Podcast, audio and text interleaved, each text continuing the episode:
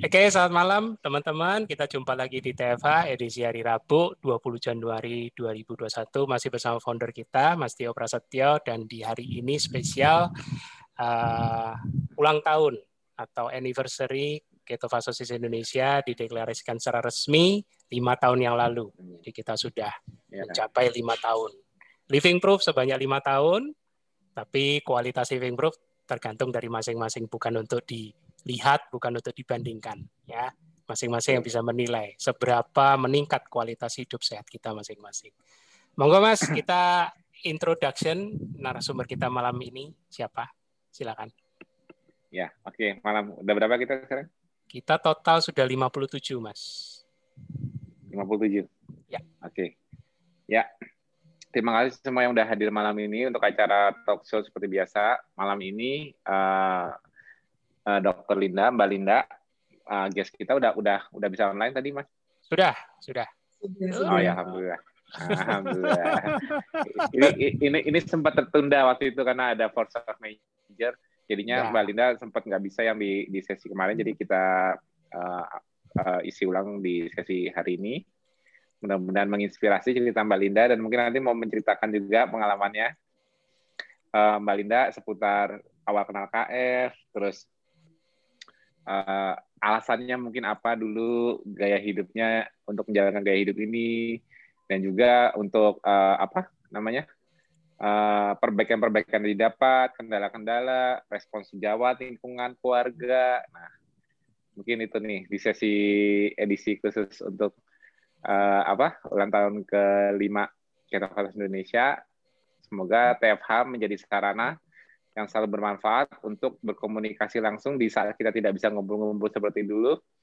Kita bisa tetap silaturahmi dan saling memperkuat, dan juga terus mendalami fisiologi yang aku berusaha selalu untuk bisa mensederhanakan walaupun sulit. Mudah-mudahan bisa membuat para warrior kita dan juga uh, uh, komunitas K F makin paham fisiologi manusia dan makin paham mengenai harmonisasi dari gaya hidup ketofastosis yang bukan Ini bukan diet, tapi it's a way of living. It's not a diet, it's a way of living. Artinya ini bukan sekedar diet mengatur makanan, tapi ini harmonisasi dari pola hidup. Karena kita menggunakan fisiologi dari ancestral lifestyle, artinya fisiologi yang normalnya ada di masa lalu saat harus mencari makanan, maka kita juga harus tahu cara menggunakannya bagaimana, harmonisasinya bagaimana. Nah, itu yang membuat uh, insya Allah kita selalu bisa maintain fisiologi kita dengan baik dan selalu mendapatkan kemampuan full dari dalam dan kesehatan lebih baik. Oke, kita langsung lanjut ke Mbak Linda Elianora. Monggo, Mbak. Oke. Uh, sudah kedengaran ya suaranya ya? Kedengaran, ya, kedengaran Mbak. Aman. Ya. Uh, uh, selamat malam buat semuanya. Uh, saya di sini. Uh, Sorry dulu, Mbak Linda. Mbak Linda, ya? Kita nggak janjian loh ya. Kita nggak janjian pakai putih. Iya, saya baru ya. Iya, Mas. Dua kali dua kali tema aku aku aku kaosnya sama sama narasumbernya. Iya. Uh, ya, pertama-tama saya mengucapkan terima kasih buat Mas Tio yang sudah mengundang saya untuk jadi narasumber di T F A ini. Sebenarnya secara pribadi saya merasa nggak ada yang terlalu istimewa sih di saya dibandingkan dengan yang lain-lain. Tapi ya oke lah, saya mungkin dengan apa yang ada sedikit pada saya, mungkin bisa jadi bermanfaat buat kita semua. Amin. Sebelum saya memulai, saya juga mengucapkan selamat ulang tahun buat uh, Ketofastosis. Semoga semakin uh, warriornya semakin sehat, semakin semangat. Terima kasih juga buat founder kita Mas Tio yang selalu mengingatkan tidak anti-hentinya dan ilmunya yang luar biasa yang sudah dibagikan ke kita semua. Uh, mungkin slide-nya bisa ya Mas Mubi ya? Bisa. Oh iya, ada slide-nya. Nah, biar nggak ini aja, biar runtut aja ceritanya. Uh, mungkin uh, saya sedikit menceritakan sebelum saya kenal dengan ketofastosis lifestyle ini, mungkin ada beberapa diet yang sudah pernah saya jalani. Yang pertama kali Ya, saya bilang ini diet ala mahasiswa ya. Waktu itu saya uh, uh, apa namanya pertama kali merantau waktu apa uh, lepas dari orang tua ya. Terus waktu itu mungkin saya terlalu banyak ngemil, jadi berat badan saya waktu itu naik sekitar sepuluh kilo. Nah, jadi saya udah merasa, wah ini dari segi penampilan waktu itu sudah nggak nyaman, gerak juga nggak nyaman. Akhirnya saya uh, diet lah waktu itu dengan ala-ala mahasiswa.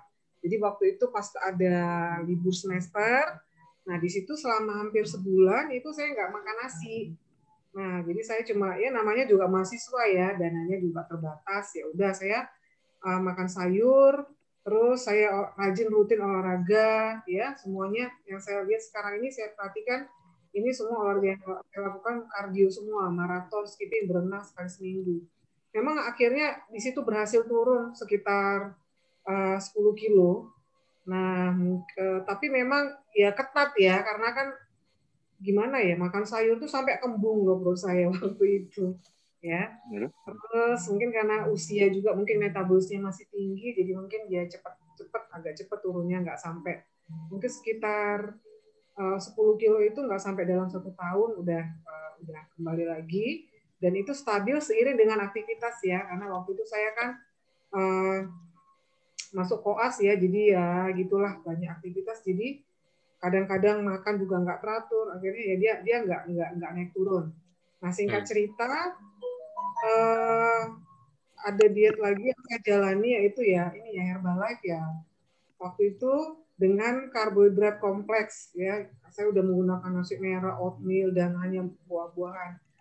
Alasan pada waktu itu karena secara nggak sengaja suami saya itu terdeteksi diabetes. Ya, waktu itu ayah saya bersama saya, karena ayah saya eh, penderita diabetes dan dia sudah komplikasi ke, ke jantung waktu itu. Jadi eh, kemampuan pompa jantungnya itu cuma sekitar dua puluh persen. Iseng aja. Ini hmm. saya cek suami saya gitu. Gula darah puasanya waktu itu sekitar seratus lima puluh sampai seratus enam puluh. Nah, saya pikir hmm. ah, udah tanda-tanda gitu ya, tapi dia nggak ada keluhan apa-apa sih. Nggak ada itu yang namanya sering kencing, banyak makan, atau sering haus itu nggak ada. Nah terus saya cek lagi berikutnya minggu depan, ternyata tetap sama. Akhirnya kita uh, ke dokter waktu itu ya sudah dites H b A satu C-nya waktu itu sekitar uh, sepuluh. Ya, uh, suami, suami sedikit overweight, memang hobi makan, dan karena hmm. waktu itu kan saya pendidikan ya, pendidikan spesialis ya, jadi kita pisah rumah kan, ya otomatis uh. lah dia mungkin makan di luar, meeting ya segala macam nggak ada yang kontrol. Nah terus, nah yang pengalaman dengan model seperti ini, sebenarnya prinsip kerja Herbalife itu uh, dia supaya kadar gula darah kita tuh nggak gonjang-ganjing sih, kayak untuk mencegah insulin spike juga. Tapi hmm. dia memang intinya dia nggak boleh dicampur-campur yang karbohidrat-karbohidrat lain, karena nanti ya sudah otomatis kan. Nanti uh, insulinnya jadinya tinggi lagi gitu loh. Nah, hmm. cuma dalam menjalani ini kalau saya sih bisa disiplin karena saya memang uh, orangnya memang dari dulu sangat perhatian sih dengan kesehatan, dengan makanan gitu ya. Hmm. Uh, tapi suami ini nggak bisa disiplin, jadi malah juga nggak jarang kontrol juga gitu ya. Nggak mau, alasannya aku dengan suntik-suntikan gitu loh. Padahal kita sudah ya makanya seperti itu, udah sudah nggak lagi disentuh tuh yang namanya nasi putih, semua sudah nasi merah, nasi hitam, terus apalagi yang katanya makanan-makanan yang bisa menurunkan gula darah kita kita saya siapkan, bahkan jus pare yang pahit pun suami saya mau loh minum, pokoknya asal jangan disuntik dia tuh mau. Nah itu prinsipnya. Untuk kontrol-kontrol ke dokter juga, aduh jarang sekali bisa dihitung dengan jari, jadi saya kadang-kadang aduh gimana ini ya gitu ya, berat badan juga nggak bisa nggak bisa turun seperti yang pengen saya harapkan. Jadi kita udah nggak makan nasi ya, nasi makan nasi tapi sekali sehari aja, malamnya makan buah. Lanjut Mas. Nah terus sebelum saya ya begitu ya berlangsung beberapa tahun gitu ya. Terus kemudian saya menjalani ini nih, iseng-iseng saya main ke ini ke itu ke Gramedia.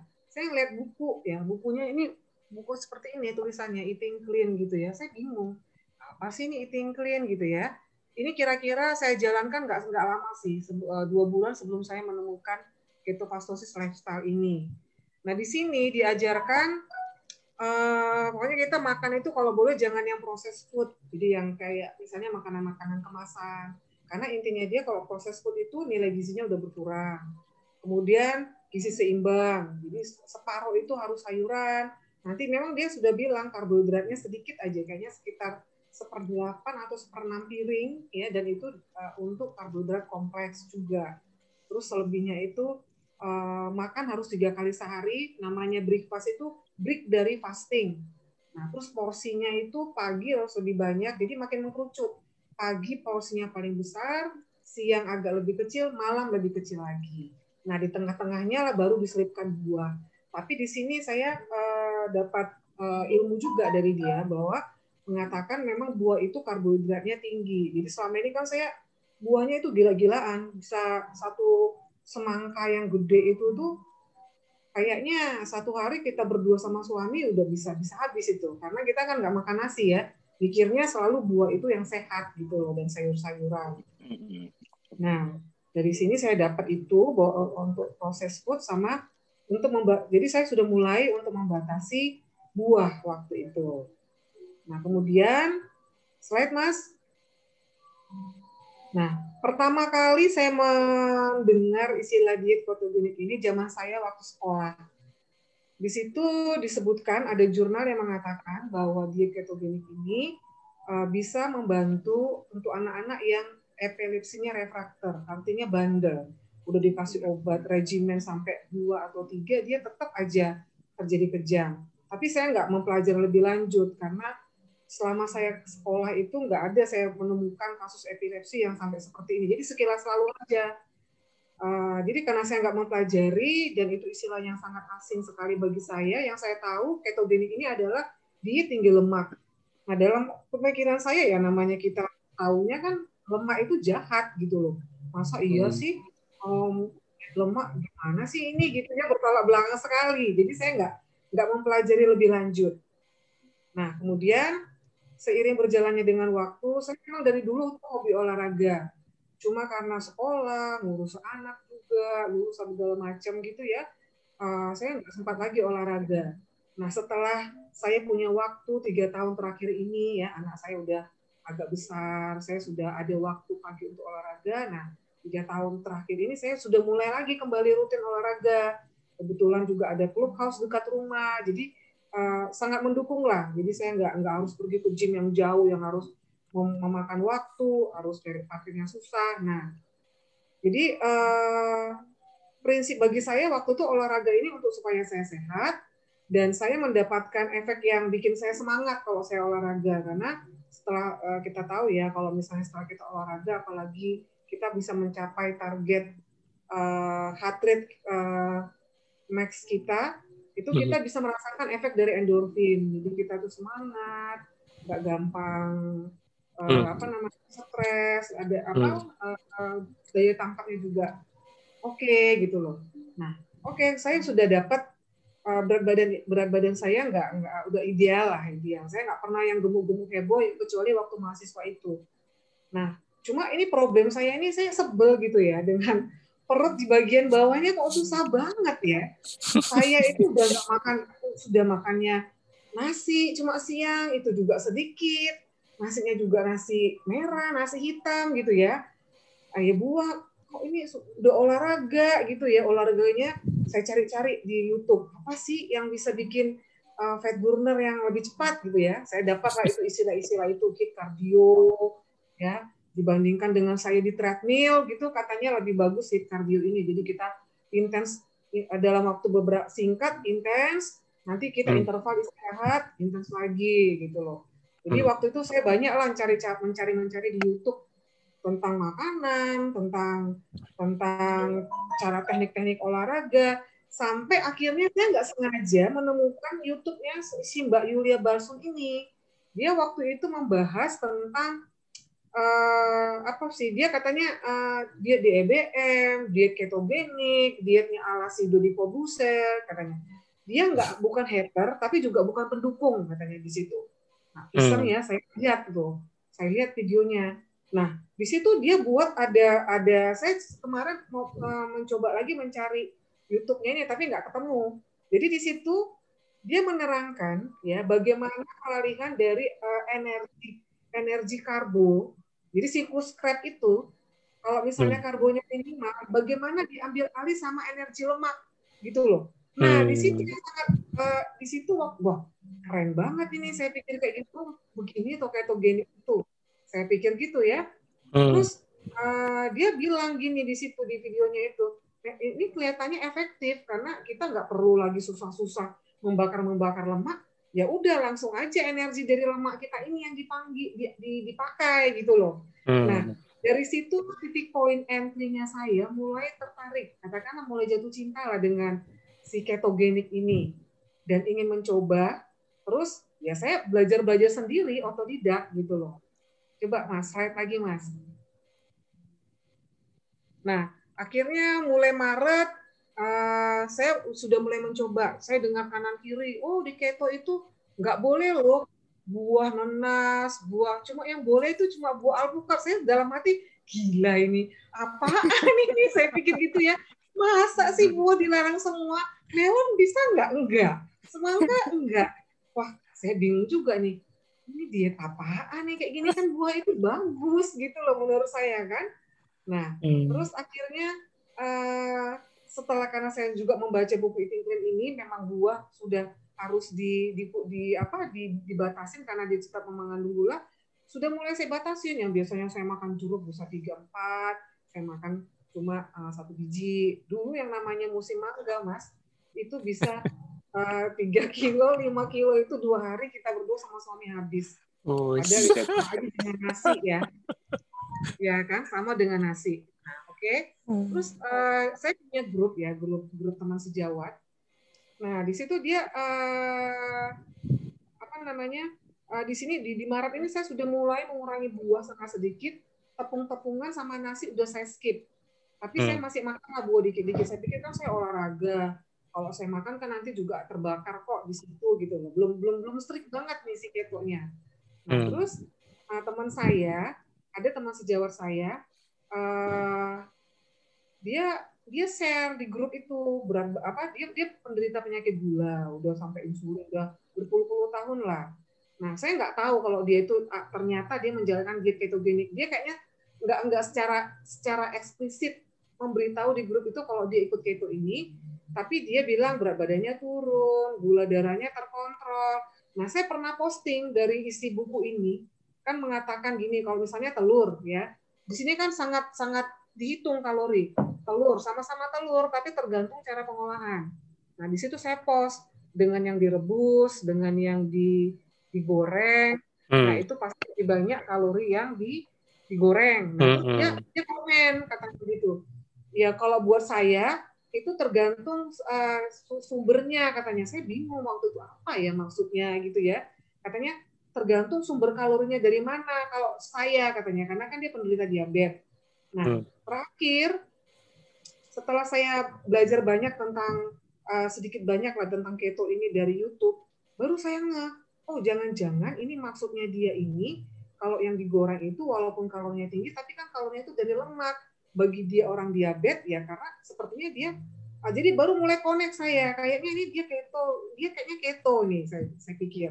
Hmm. Akhirnya saya japri, saya japri, uh, Mas kamu ini ya dietnya diet keto ya, baru dia ngomong gitu loh.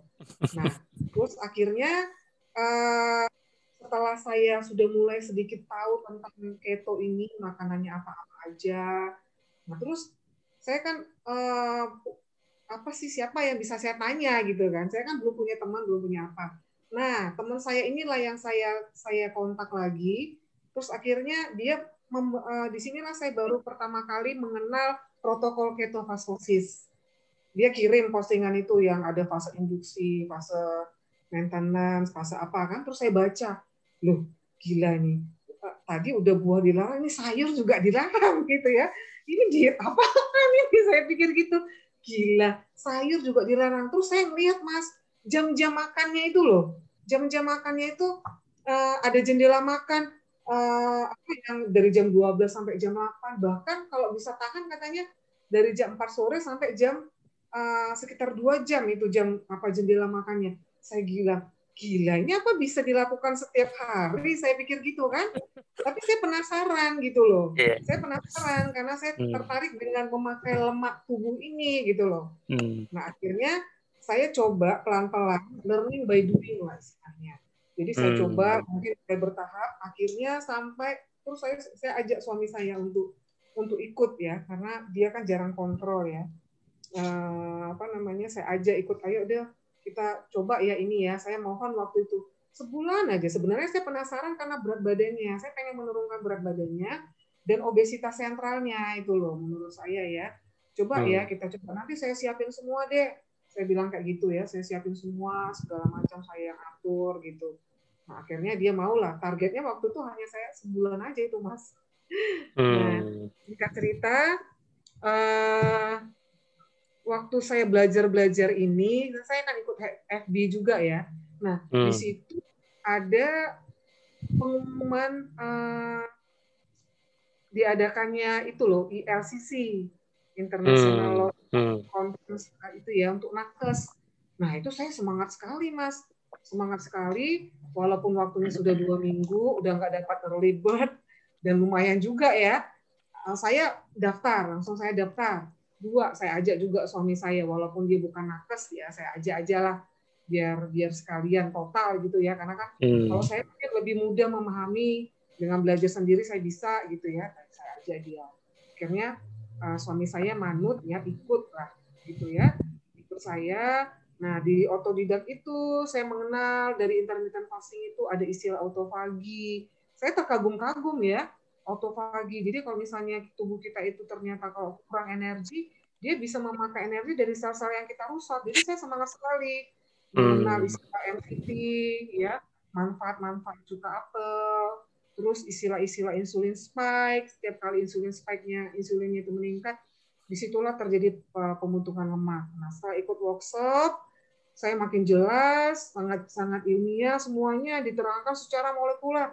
Jadi saya ingat lagi ilmu-ilmu saya zaman dulu, ilmu-ilmu biokimia yang kayaknya dulu sih waktu kita belajar itu kayaknya membosankan ya, tapi nggak tahu di situ kok ininya menarik sekali gitu ya. Luar biasa, saya bilang speaker-speakernya juga dari tingkat molekular. Ya saya jadi makin jatuh cinta, karena menurut saya ini nggak main-main gitu loh, ini beneran, ini ada ada dasar ilmiahnya. Nah, saya juga orangnya kan nggak mau yang coba-coba yang gimana gitu ya. Nah terus, karena selama waktu ikut workshop itu juga ketemu beberapa peserta yang luar-luar biasa saya lihat. Ada yang hmm. udah mereka, kayaknya saya paling muda waktu itu. Yang benar-benar saya menjalankan menjalankan ketofastosis ini kayaknya waktu itu baru dua minggu deh, sekitar dua minggu. Tapi awal Maret itu saya sudah mulai benar-benar sangat mengurangi karbonya. Tapi benar-benar ada fasting, benar-benar memperhatikan sama sekali nggak ada uh, karbo yang masuk selain daripada hmm. Uh, apa namanya bumbu-bumbu ya setelah dua minggu sebelum di I L C C ini. Nah di situ saya ketemu apa namanya auranya itu positif sekali saya lihat dari orang-orangnya, dari orang-orang yang peserta-peserta yang hadir dan luar biasa kesaksian mereka itu. Ada yang sakitnya macam-macam. Saya sendiri yang nggak ada sakitnya gitu loh. Kayaknya ya waktu itu ya. Saya yang lainnya tuh ada sakitnya semua yang saya temuin. Adalah yang autoimun apa? Ada yang tiroid. Aduh kok serem-serem banget ya. Gitu ya. Nah, terus wait, mas lanjut mas. Nah ini waktu itu kendalanya ini sempat saya bertanya juga waktu itu waktu di I L C C. Di situ kan dibilang ya keto ini kan tujuh puluh persen lemak, tujuh puluh sampai tujuh puluh lima persen sekitar sepuluh atau dua puluh persen ya protein, karbonya lima sampai sepuluh persen. Saya bingung gimana nih ngitungnya gitu ya. Saya galau banget nih, aduh stres saya nih ngitung-ngitungnya ini. Uh, terus akhirnya ya udah deh, uh, coba saya saya saya jalani aja lah. Terus apalagi saya berpikir lemak itu kalorinya kan tinggi.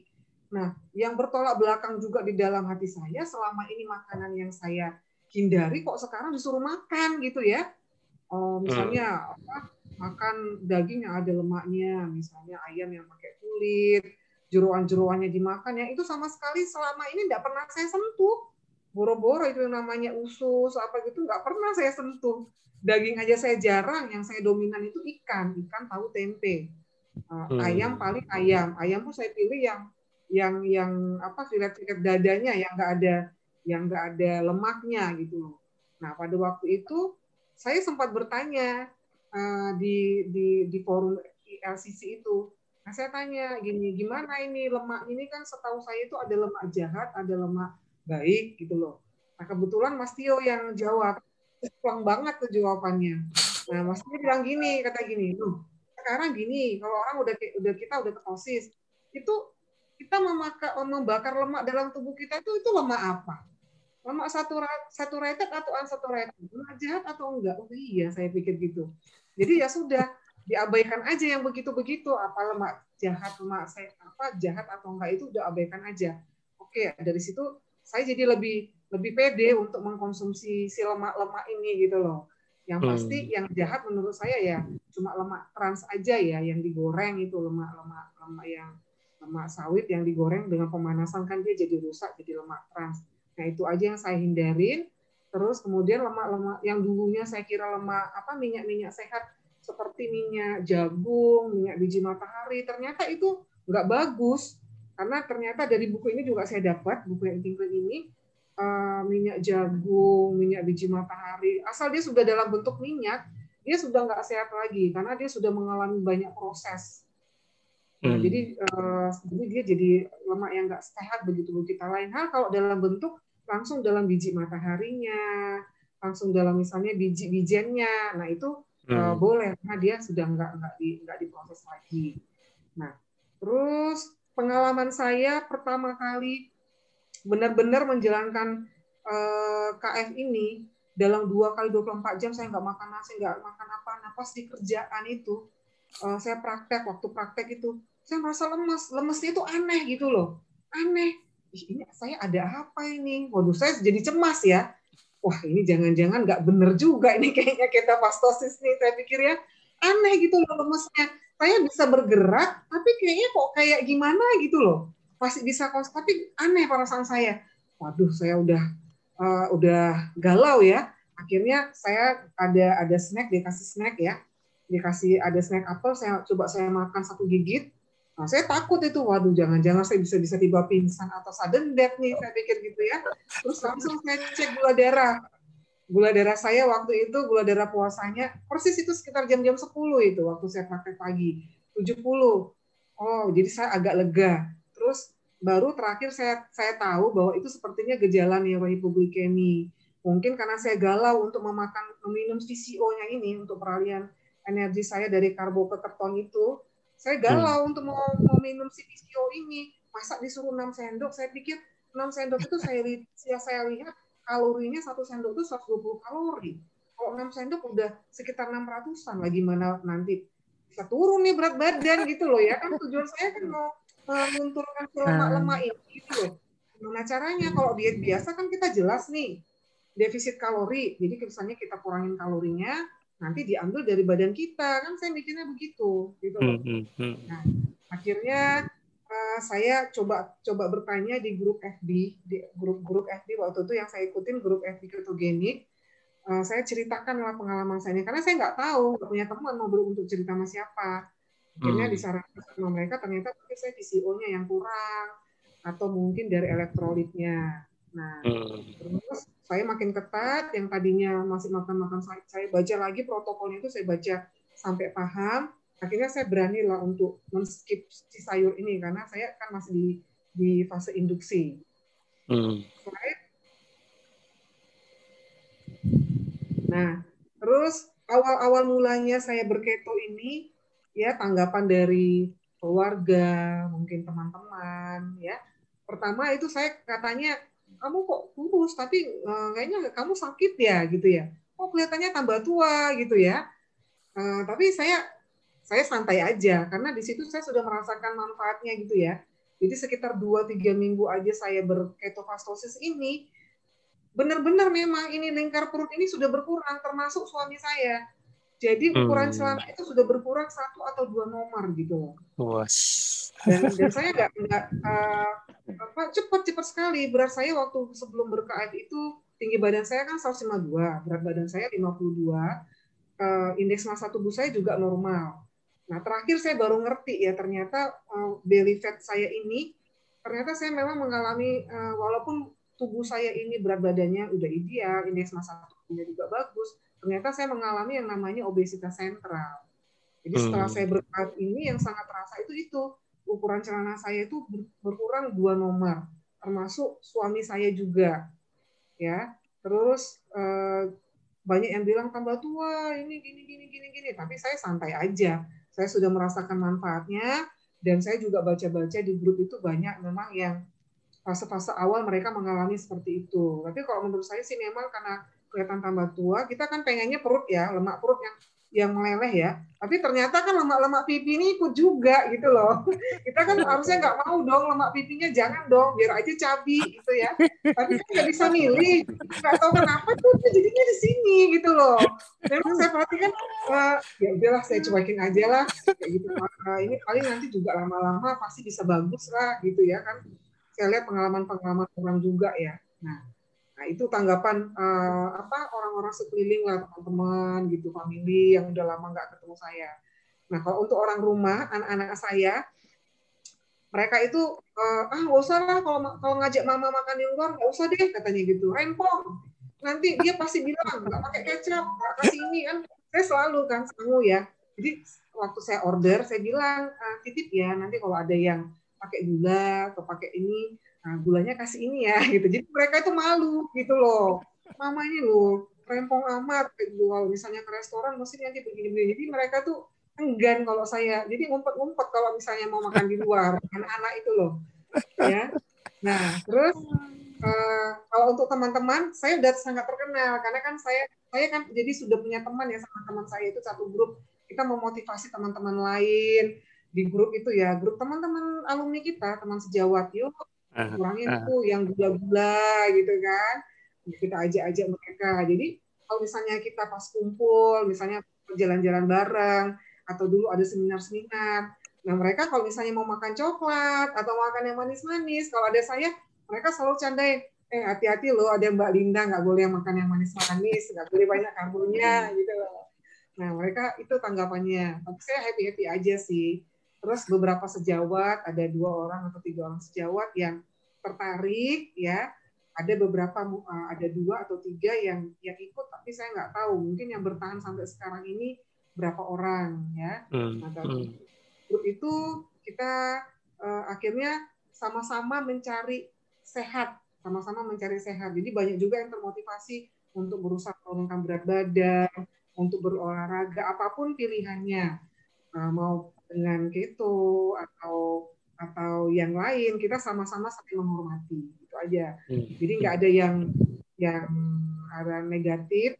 Dan saya juga yang tadinya saya nggak menyangka saya berketo ini sampai sekarang. Tadinya kan tujuan saya ya hanya untuk ya melunturkan lemak ini saya, nanti gimana gimana lanjutnya lah gitu ya. Tapi hmm. akhirnya yang setelah saya jalani ya saya makin enjoy, saya makin suka gitu ya. Dan hmm. saya nggak mau lagi disuruh, walaupun saya nggak punya penyakit, saya baik-baik saja, berat badan semua sudah oke-oke aja, disuruh ke karbo lagi, saya nggak bakalan mau untuk saat ini, gitu loh. Hmm. Jadi, karena saya udah merasa merasa nyaman, dan betul sekali seperti yang dialami sama teman-teman warrior lainnya, uh, memang ada sign-sign alarm ya di dalam tubuh kita ya. Dia kalau saya agak kelebihan sedikit itu apa si karbonya itu memang malah jadi lemes gitu loh. Jadi karena karena nggak enjoy itu ya ya ya ya akhirnya ya saya bertahan aja dan dan enak-enak aja gitu loh, happy-happy aja menjalaninya. Hmm. Nah, slide Mas. Nah, ini kebiasaan baru yang tadinya saya nggak pernah masak loh. Nggak pernah masak sebenarnya, waktu-waktu remaja-remaja itu suka masak, suka bikin-bikin kue, tapi ya ya setelah jadi anak kos, lanjut kita berkeluarga, nggak ada waktu lagi lah untuk untuk uh, bidang masak, memasak ini. Wah kayaknya udah berapa puluh tahun saya nggak masak-masak ya, tahunya cuma belanja diserahkan ke Mbak. Nah, semenjak berketo ini mau nggak mau saya harus masak, nggak mungkin lagi sih Mbak itu masak saya tambahin kerjaan lagi gitu ya. Hmm. Akhirnya uh, saya belajar deh masak yang versi-versi keto yang sederhana-sederhana. Tapi ternyata ini uh, jadi hobi baru. Jadi saya jadinya jadi jadi tertarik tertarik sekali. Malah saya merasa waduh kayaknya jadi mendapatkan passion baru gitu loh dengan hmm. memasak-masak ini. Apalagi kan awal-awal yang saya alami dulu. Kangen-kangen semua kan, makanan-makanan itu yang saya tahu istilahnya jadinya makanan-makanan K W katanya. Siomay K W, martabak K W. Jadi saya berusaha lah membuat roti, ya saya roti-roti almond atau apa. Nah saya berusaha lah yang praktis-praktis uh, saya buat gitu loh. Tapi makin kesini, makanan-makanan K W ini sudah di samping mungkin waktunya sudah uh, nggak, nggak, nggak banyak lagi untuk untuk memasak-memasak. Tapi saya tetap hobi. Uh, apa jadinya ya sudah jadinya masaknya yang real-real food aja real food hmm. aja jadi masakan-masakan lah mulai dari masakan Italia yang sederhana-sederhana saya bikin masaknya dari sugini lah apalah gitu ya sampai akhirnya kembali lagi ke Indonesian food aja yang sederhana-sederhana tapi semuanya hmm. uh, nikmat lah ya buat saya keto ini memang simple, enak, dan menyenangkan. Kalau kita nggak sempat waktu, udah telur aja, empat lima butir udah jadi. Ya, dulu hmm. makanan saya nggak pernah bersantan-santan, semuanya rebus-rebus, sop-sopan, menghindari yang goreng-goreng. Sekarang rasanya kalau nggak ada santan, kok kurang enak ya. Dan harus ada telur setiap hari. Itu sih pengalaman saya. Oke, Mas? Udah? Nah, masih. Ini perubahan yang paling luar biasa yang saya alami. Tidur saya loh, nggak pernah selama karbo itu tidur saya itu nggak pernah seperti saya berketo. Tidurnya itu ibarat kata gimana ya? Kayak dikasih obat bius ya. Kadang-kadang pagi itu bangun, ini mata itu kayak gimana gitu rasanya ya. Pengen masih pengen nutup, tapi pikirannya udah fresh gitu loh, udah mau celing lagi. Nah, nggak nggak bisa. Jadi ritmenya juga juga teratur. Dulu hmm. kalau saya sariawan itu bisa seminggu dua minggu ini nggak pernah hmm. kegigit gitu ya sariawan kegigit dikasih apa apa dua hari langsung bagus suami hmm. biasanya tiap tahun minimal satu kali setahun itu batuk alergi kambuh jadi kasih obat macam-macam itu batuknya itu bisa dua bulan tiga bulan loh kasihan banget dia nggak batuk hanya pada posisi tidur aja minum obat segala macam itu susah banget sembuhnya. Nah, sejak berketofastosis ini nggak pernah kambuh itu batu-batunya. Terus, sariawannya juga nggak pernah kambuh. Biasanya dia satu hari aja nggak, nggak, nggak, nggak kurang tidur, itu sariawannya itu gila. Kalau saya kan satu ya, kalau dia itu bisa lima, bisa enam. Aduh, ngeri. Ngeri, ngeri banget kalau dia itu. Apa namanya, sariawannya nggak tahu ya, karena mungkin dia punya diabetes atau ada faktor yang lain, saya nggak, nggak, nggak ngerti deh. Kalau dia sariawan, sekali sariawan tuh ngeri. Dan semenjak ini tuh nggak pernah kambuh loh sariawannya itu hmm, hmm. sejak ber, sejak ber-K F ini ya hmm. Nah itu yang tadi ukuran celana udah nah di sini saya uh, fasting itu buat saya sangat sangat enjoy saya nggak nggak merasa itu beban justru kalau misalnya saya nggak fasting itu malah nggak tahu kenapa ya jadinya makannya jadi lebih banyak apalagi kalau nggak olahraga jadinya makannya jadi lebih banyak jadi saya memang uh, enjoy aja sih, fasting olahraga minimal seminggu lima kali deh olahraga. Kalau nggak olahraga malah rasanya menyesal gitu. Hmm. Ya itu perubahan-perubahan yang saya alami, saya saya enjoy dan ketemu juga teman-teman, ketemu grup keto fitness, keto fitness, ketemu dengan Mas Ebi. Uh, saya banyak, uh, banyak belajar dari Mas Ebi tentang apa namanya tentang weight training, uh, gimana gitu ya. Ketemu juga sama Mas Ebi. Terus dari grup-grup ini uh, saya banyak belajar juga dengan dari warrior-warrior yang saya rasa jauh lebih hebat dari saya pengalaman-pengalaman mereka. Uh, mereka orang awam, pengertiannya luar biasa, belajar terus. Uh, jadi banyak menginspirasi lah saya rasa di keto ini uh, demikian juga dengan teman-teman lainnya merasa punya saudara. Ya jadi banyak grupnya termasuk grup metabolic, metabolic conditioning. Di situ juga saya mengenal istilah overdrive, yang selama ini nggak pernah terpikir sama saya ya. Ternyata bisa juga stresornya itu yang berlebihan malah membahayakan buat kita. Jadi banyak sekali deh manfaatnya. Uh, mungkin itu dulu, Mas. Ada lagi ya. Enggak? Udah ya, selesai udah, ya slide-nya ya? Udah pas ya, habis. Yang lebar. Kemudian masih betah ya mendengarnya. Enak loh. Bisa ini ini ini kayaknya storyteller kalau Mbak Linda. Keren keren. Halo, halo. Ya. Mas Budi. Mas Budi, suaraku masuk? Masuk, masuk, Mas. Oke, ya keren. Nah, itu aku yang paling suka tuh statement terakhirnya. Sejak keto, sejak dia nggak, sejak Mbak Linda nggak makan karbo lagi, udah mulai puasa olahraga. Adaptasi yang benar itu seperti itu persis, tidurnya jadi bagus, hmm. harusnya seperti itu. Itu itu nggak bisa dibohongin semua orang. Makanya makanya uh, khusus di pandemi ini, makanya aku kan sempat nggak ngeh di awal pandemi karena aku nggak ada masalah tidur. Kita kan menemukan banyak banget orang yang jadi nggak bisa tidur sejak pandemi kan. Nah itu dia, itu yang yang yang yang yang aku kaget. Wah ternyata impact mental health ke, ke di pandemi ini mempengaruhi kemampuan tidur banyak orang dan ini malah jadi malah adaptasi. Padahal padahal harusnya orang yang tidak makan karbohidrat itu ri, ri, jadi kalau kita nggak makan karbohidrat dan apalagi kita olahraga, tubuh itu bakal berusaha beradaptasi dengan cara membuat kita ngantuk lebih cepat. Pasti Mbak Linda, kalau tidur kayak jam delapan gitu udah ngantuk belum biasanya? Iya, betul. Iya kan? Apa, apalagi kalau Mbak olahraga paginya, pasti kan kayak gampang ngantuk kan? Iya. Kalau nggak olahraga, dibanding nggak olahraga. Olahraga, nggak olahraga tiga hari, jadinya nggak kualitasnya. Gimana Mbak?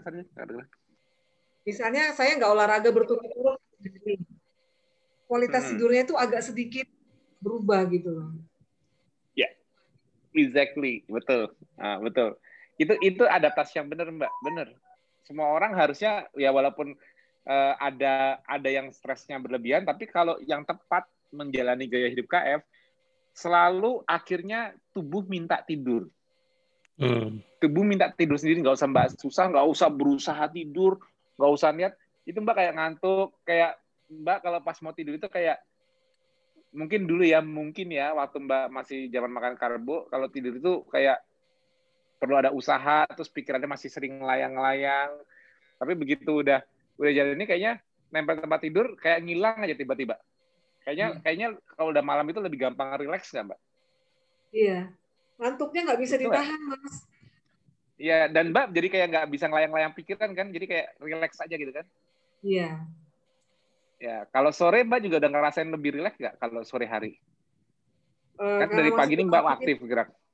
Hmm. Iya, karena masih beraktivitas nggak nggak kerasa sih. Hmm. Tapi maksudnya Mbak kalau udah sore ke malam itu udah maghrib gitu merasa lebih santai nggak?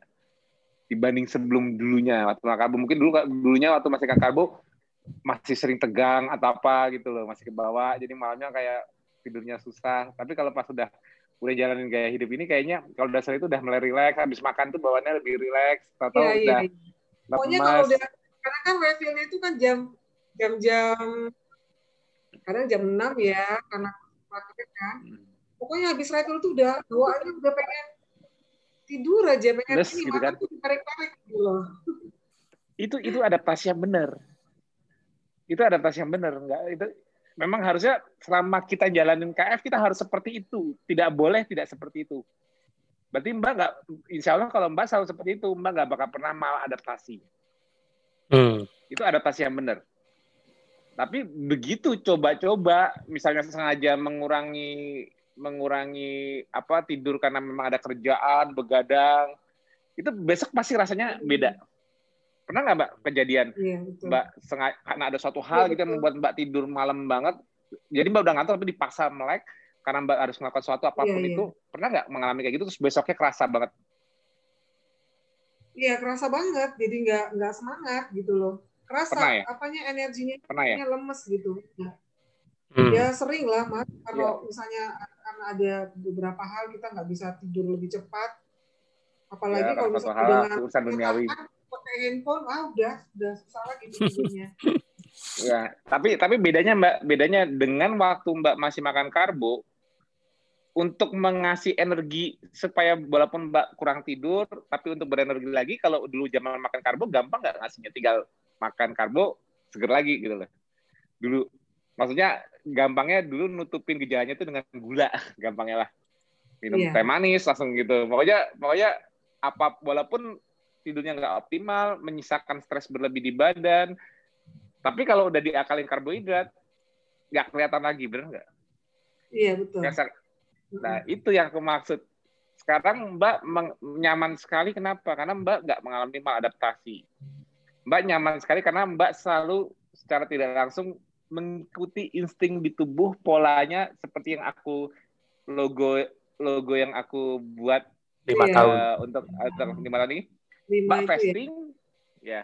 Mbak fasting dari pagi, Mbak nggak merasa nggak merasa lapar di pagi hari karena Mbak bisa mengakses lemak Mbak langsung.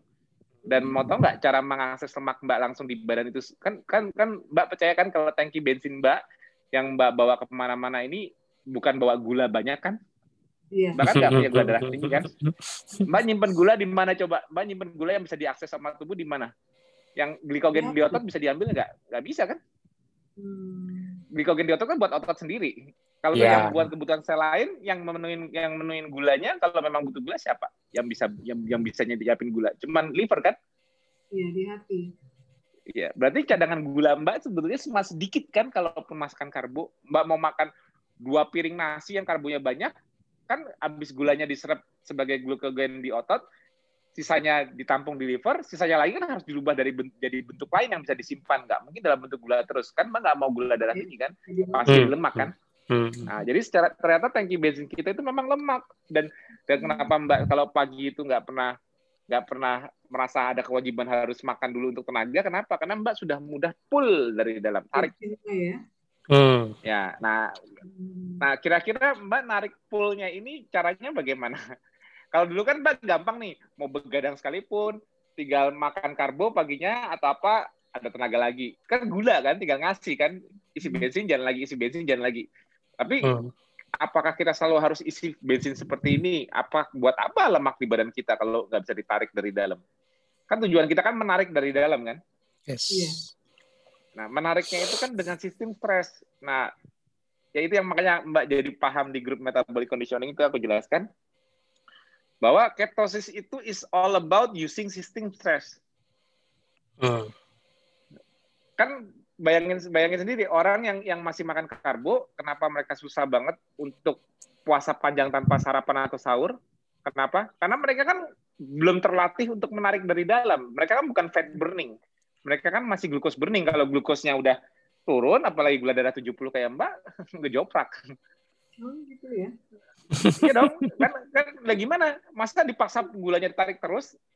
Kan otak kan kan kan gini loh, sense. Jadi gini, tubuh kita itu Uh, bisa dibilang open system juga, nggak nggak sekedar closed system tapi open system juga karena dia berinteraksi dengan dunia luar.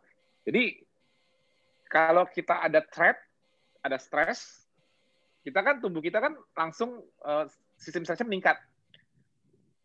Jadi kalau gampang gini nih, kalau di dari sisi ancestral lifestyle, dari sisi ancestor kita, perceived threat atau uh, adanya ancaman membuat hmm.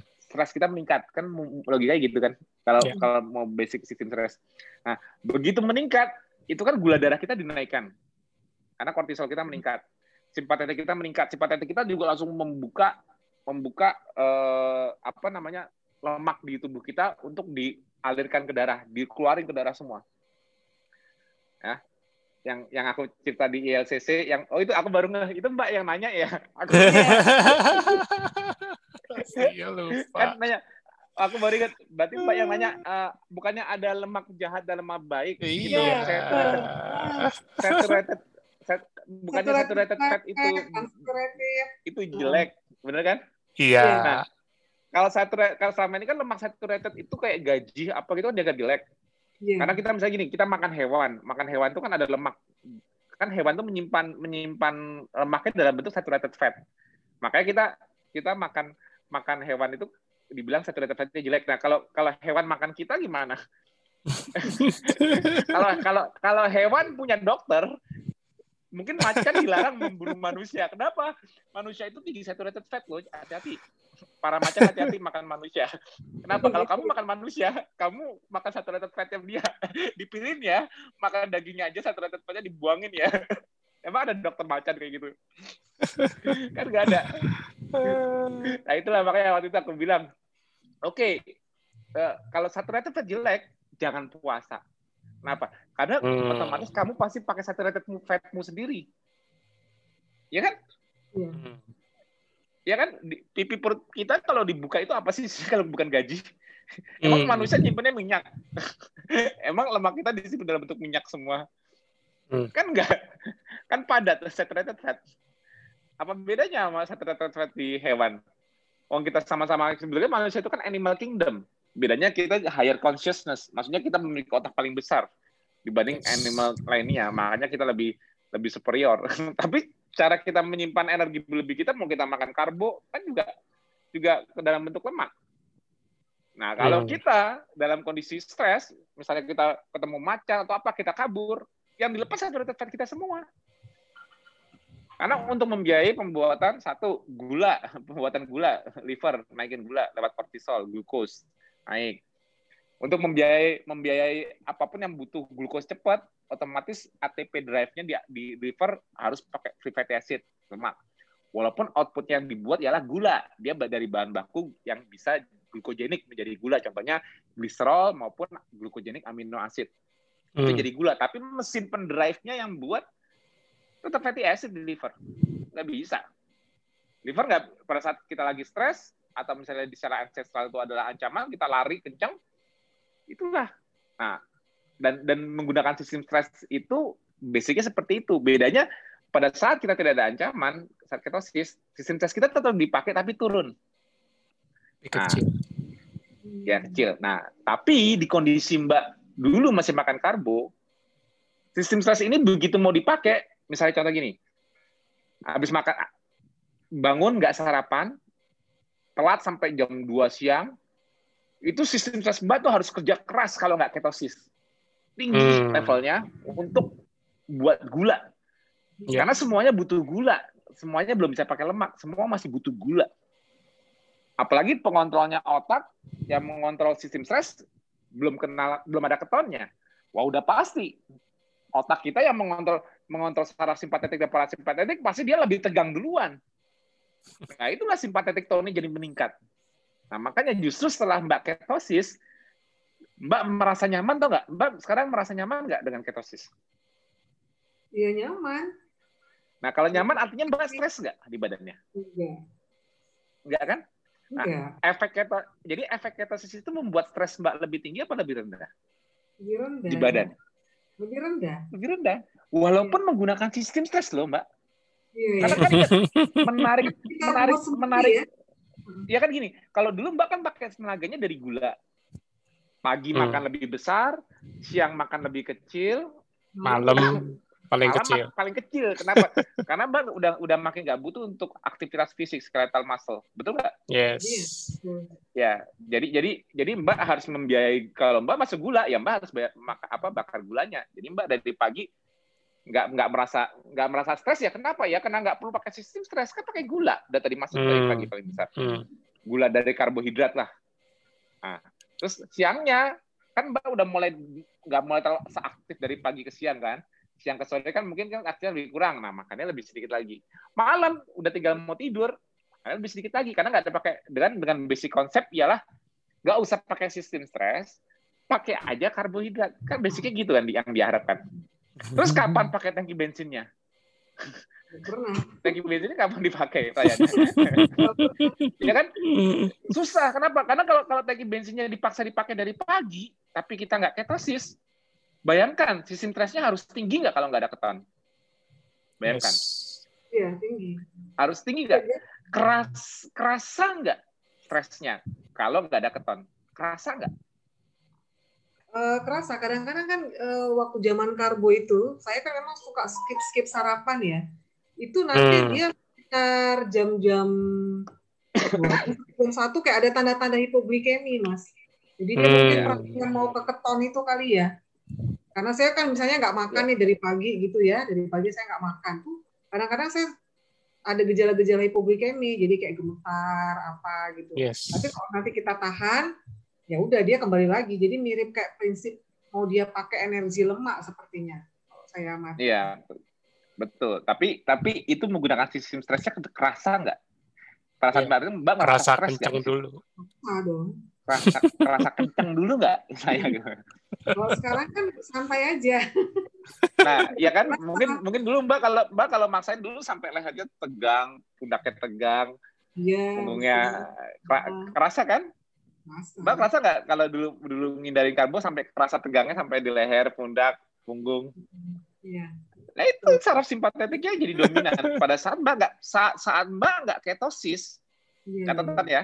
Saat Mbak tidak ada keton di darah karena masuk karbo, tapi Mbak lupa atau telat masukin karbo, hmm. tebak yang paling badan stres apa enggak gitu aja dulu. Iya, betul. Stres enggak? Iya. Jujur kan? Stres kan? Uh. Nah, sekarang Mbak dengan adanya cuma dengan adanya keton di darah akibat enggak Mbak enggak makan karbo. Hmm. Mbak untuk mengakses lemak Mbak stres enggak?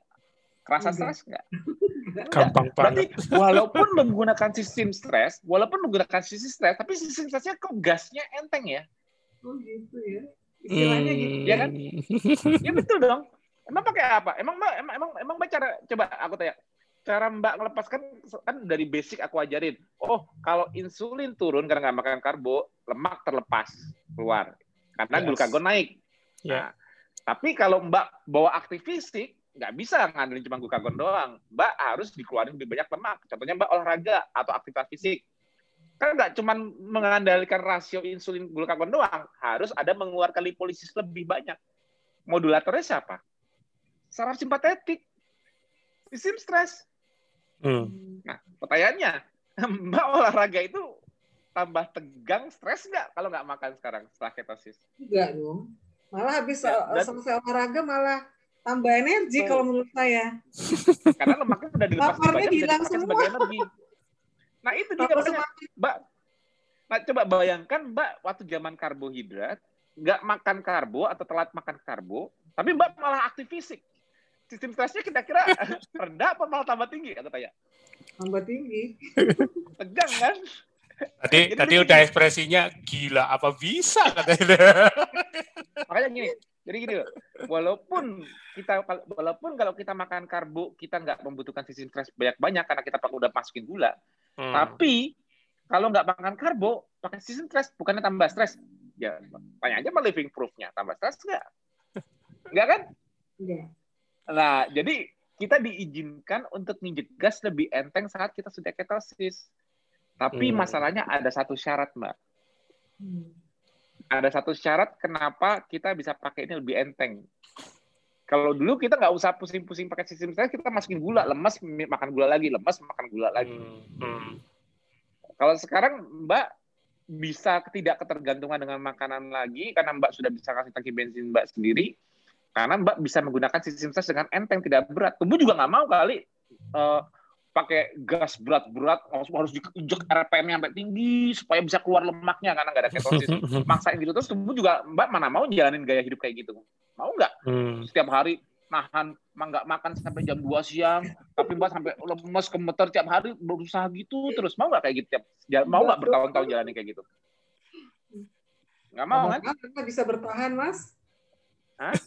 Nggak bakal bisa ya, nah mak makanya mbak bisa kayak gini itu karena mbak hmm. menikmati apa mbak merasa stres menggunakan sistem stres menggunakan sistem stresnya itu mbak susah payah apa gampang makanya mbak mbak mau berlama-lama hmm. gampang menikmati enjoy lah nah nah oke okay. Syaratnya catat ya mbak kalau pakai gula nggak perlu pusingin sistem stres mbak mau begadang pun bisa pakai gula tembakannya gula lagi melek terus sampai malam. Tapi kalau pakai sistem stres, dikira kalau udah makan, mungkin ya aku jam dua udah makan. Terus harusnya mikirnya ada tenaga dasar. Coba, kalau makan sama nggak makan, kekuatan mana aku tanya sekarang? Seberan mana deh? Nggak makan, kan? Lebih, ya, lebih gampang, lebih gampang, lebih gampang, lebih gampang keluarin lemak apa memproses lemak dari makanan? Mengeluarkan lemak daripada ya kan udah lebih gampang tegang ambil dari tangki bensin kan? Ya. Hmm. ya kan? Nah, jadi jadi waktu Mbak masuk feeding state itu justru Mbak malah disuruh relax, jangan banyak bergerak. Maksudnya Mbak nggak bisa seaktif sebelum Mbak udah makan, betul nggak? Kayak betul, makan ya, itu membuat makan itu membuat Mbak merasa lebih relax nggak? Walaupun nggak bisa aktif bergerak, tapi Mbak lebih relax nggak? Relax. Lebih ngantuk, lebih relax, kayak lebih santai. Ngantuk. Nah, ya. Tapi lebih sedikit kalau lagi puasa. Gimana, gimana? Apa, lebih kan? Lebih fit kalau lagi puasa. Iya, fit. Fit, fit itu artinya Mbak. Betul, betul. Karena pada saat Mbak puasa, Mbak itu accelerating. Uh, Mas Budi, ya. Gas, break, tampilin tampilin circadian rhythm kita. Oke, bentar ya. Ya, ini Mbak pelajarin ini ini buku panduan cara pakai mesin ketosis, jangan sampai lupa. Mbak nyaman, tapi aku kasih pesan sama seperti Mas Alidi kemarin, jangan sampai Mbak nggak adaptasi lagi, malah mal adaptasi. Jadi aku kasih clue-nya, buku buku buku buku petunjuk cara pakai mesin yang luar biasa ini, metabolisme ketosis, pakainya walaupun luar biasa di pagi, siang, sore hari. Tapi nggak luar biasa di malam hari. Kalah kita sama, sama dunia karbo. Sama dunia karboers, kita sangat kalah. Kalau kalau suruh mengadu, kenapa? Karena kita menggunakan sistem yang paling alami. Jadi nggak bisa diakal-akali. Kalau dunia karbo, bisa mengakali semua ini. Mau cuma tidur tiga sampai empat jam, pagi melek, sarapan aja dulu. Nah, oh, ini. Oke ya. Nah, lihat itu itu Mbak lihat bawahnya tuh ada tulisannya. Bisa digedein nggak Mas yang accelerating-nya di di di Zoom? Accelerating activity yang bawah. Nah, tarik ke atas sedikit Mas. Biar kelihatan, biar kebaca itu orang-orang. Itu yang yang yang yang yang abu-abunya yang di bawahnya. Nah, ada ada ada petunjuknya. Accelerating, accelerate, accelerate, akselerasi, gas. Nah, Mbak dibangunkan oleh, coba agak geser ke kanan dikit Mas, biar kelihatan kortisolnya, tulisan kortisol. Nah, ya, oke okay ya. Ini circadian rhythm manusia. Ini cara buku petunjuk cara pakai fisiologi ketosis. Kenapa dibikin lima pilar? Karena ini merupakan suatu harmonisasi. Nggak bisa dibeda-bedain, nggak bisa lepas. Kalau di, di diet lain, diet keto dan sebagainya, apapun ngajarin cara makan supaya bisa ketosis, ya intinya apa yang mereka ajarin itu di diet lain itu kan mereka mengajarkan makanan, jangan makan ini ya, makan itu biar kamu bisa keto, biar kamu bisa ketosis, ini keto kan Mbak sering dengarnya kan dulu kan seperti itu kan Mbak, benar nggak? Awal yeah. Mbak belajar Mbak belajar keto itu kan belajarnya makanan, benar nggak sih? Iya yeah, betul. Nah, terus ya ketemu aku be ketemu aku beda nggak? Beda. Beda kan dari semua dari semua apa orang yang yang yang yang membawakan keto, cara aku menjelaskan bedakan karena aku menjelaskan fisiologi. Justru yeah. lebih penting ini, justru yeah. lebih penting ini dibanding dietnya. Karena diet hmm. itu hanya di apalagi di K F, diet makan itu jendelanya berapa lama sih, dalam dua puluh empat jam makan paling lebar di di K F berapa sih, cuma delapan jam. Apa ini kita ngomongin makanan? Sisa-sisa enam belas jam itu kan coba enam belas banding delapan, banyakan mana? enam belas jamnya kan? enam belas jam. Makan itu cuma diomongin pas udah masuk ke delapan jam makan, itu deduksi. Apalagi Mbak, makan Mbak cuma empat jam makan mungkin. Ngapain hmm. ngomongin makanan? Ngapain musingin makanan? Pola hmm. hidupnya yang paling penting. Kenapa? Karena karena ketos keto itu nggak ada, yang ada ketosis. Keto itu diet yang membuat seseorang memiliki keton. Ketosis yang dihasilkannya atau memiliki keton itu cuma membuat tubuh kita menjadi fat burning mode, alias jadi mesin pembakar lemak.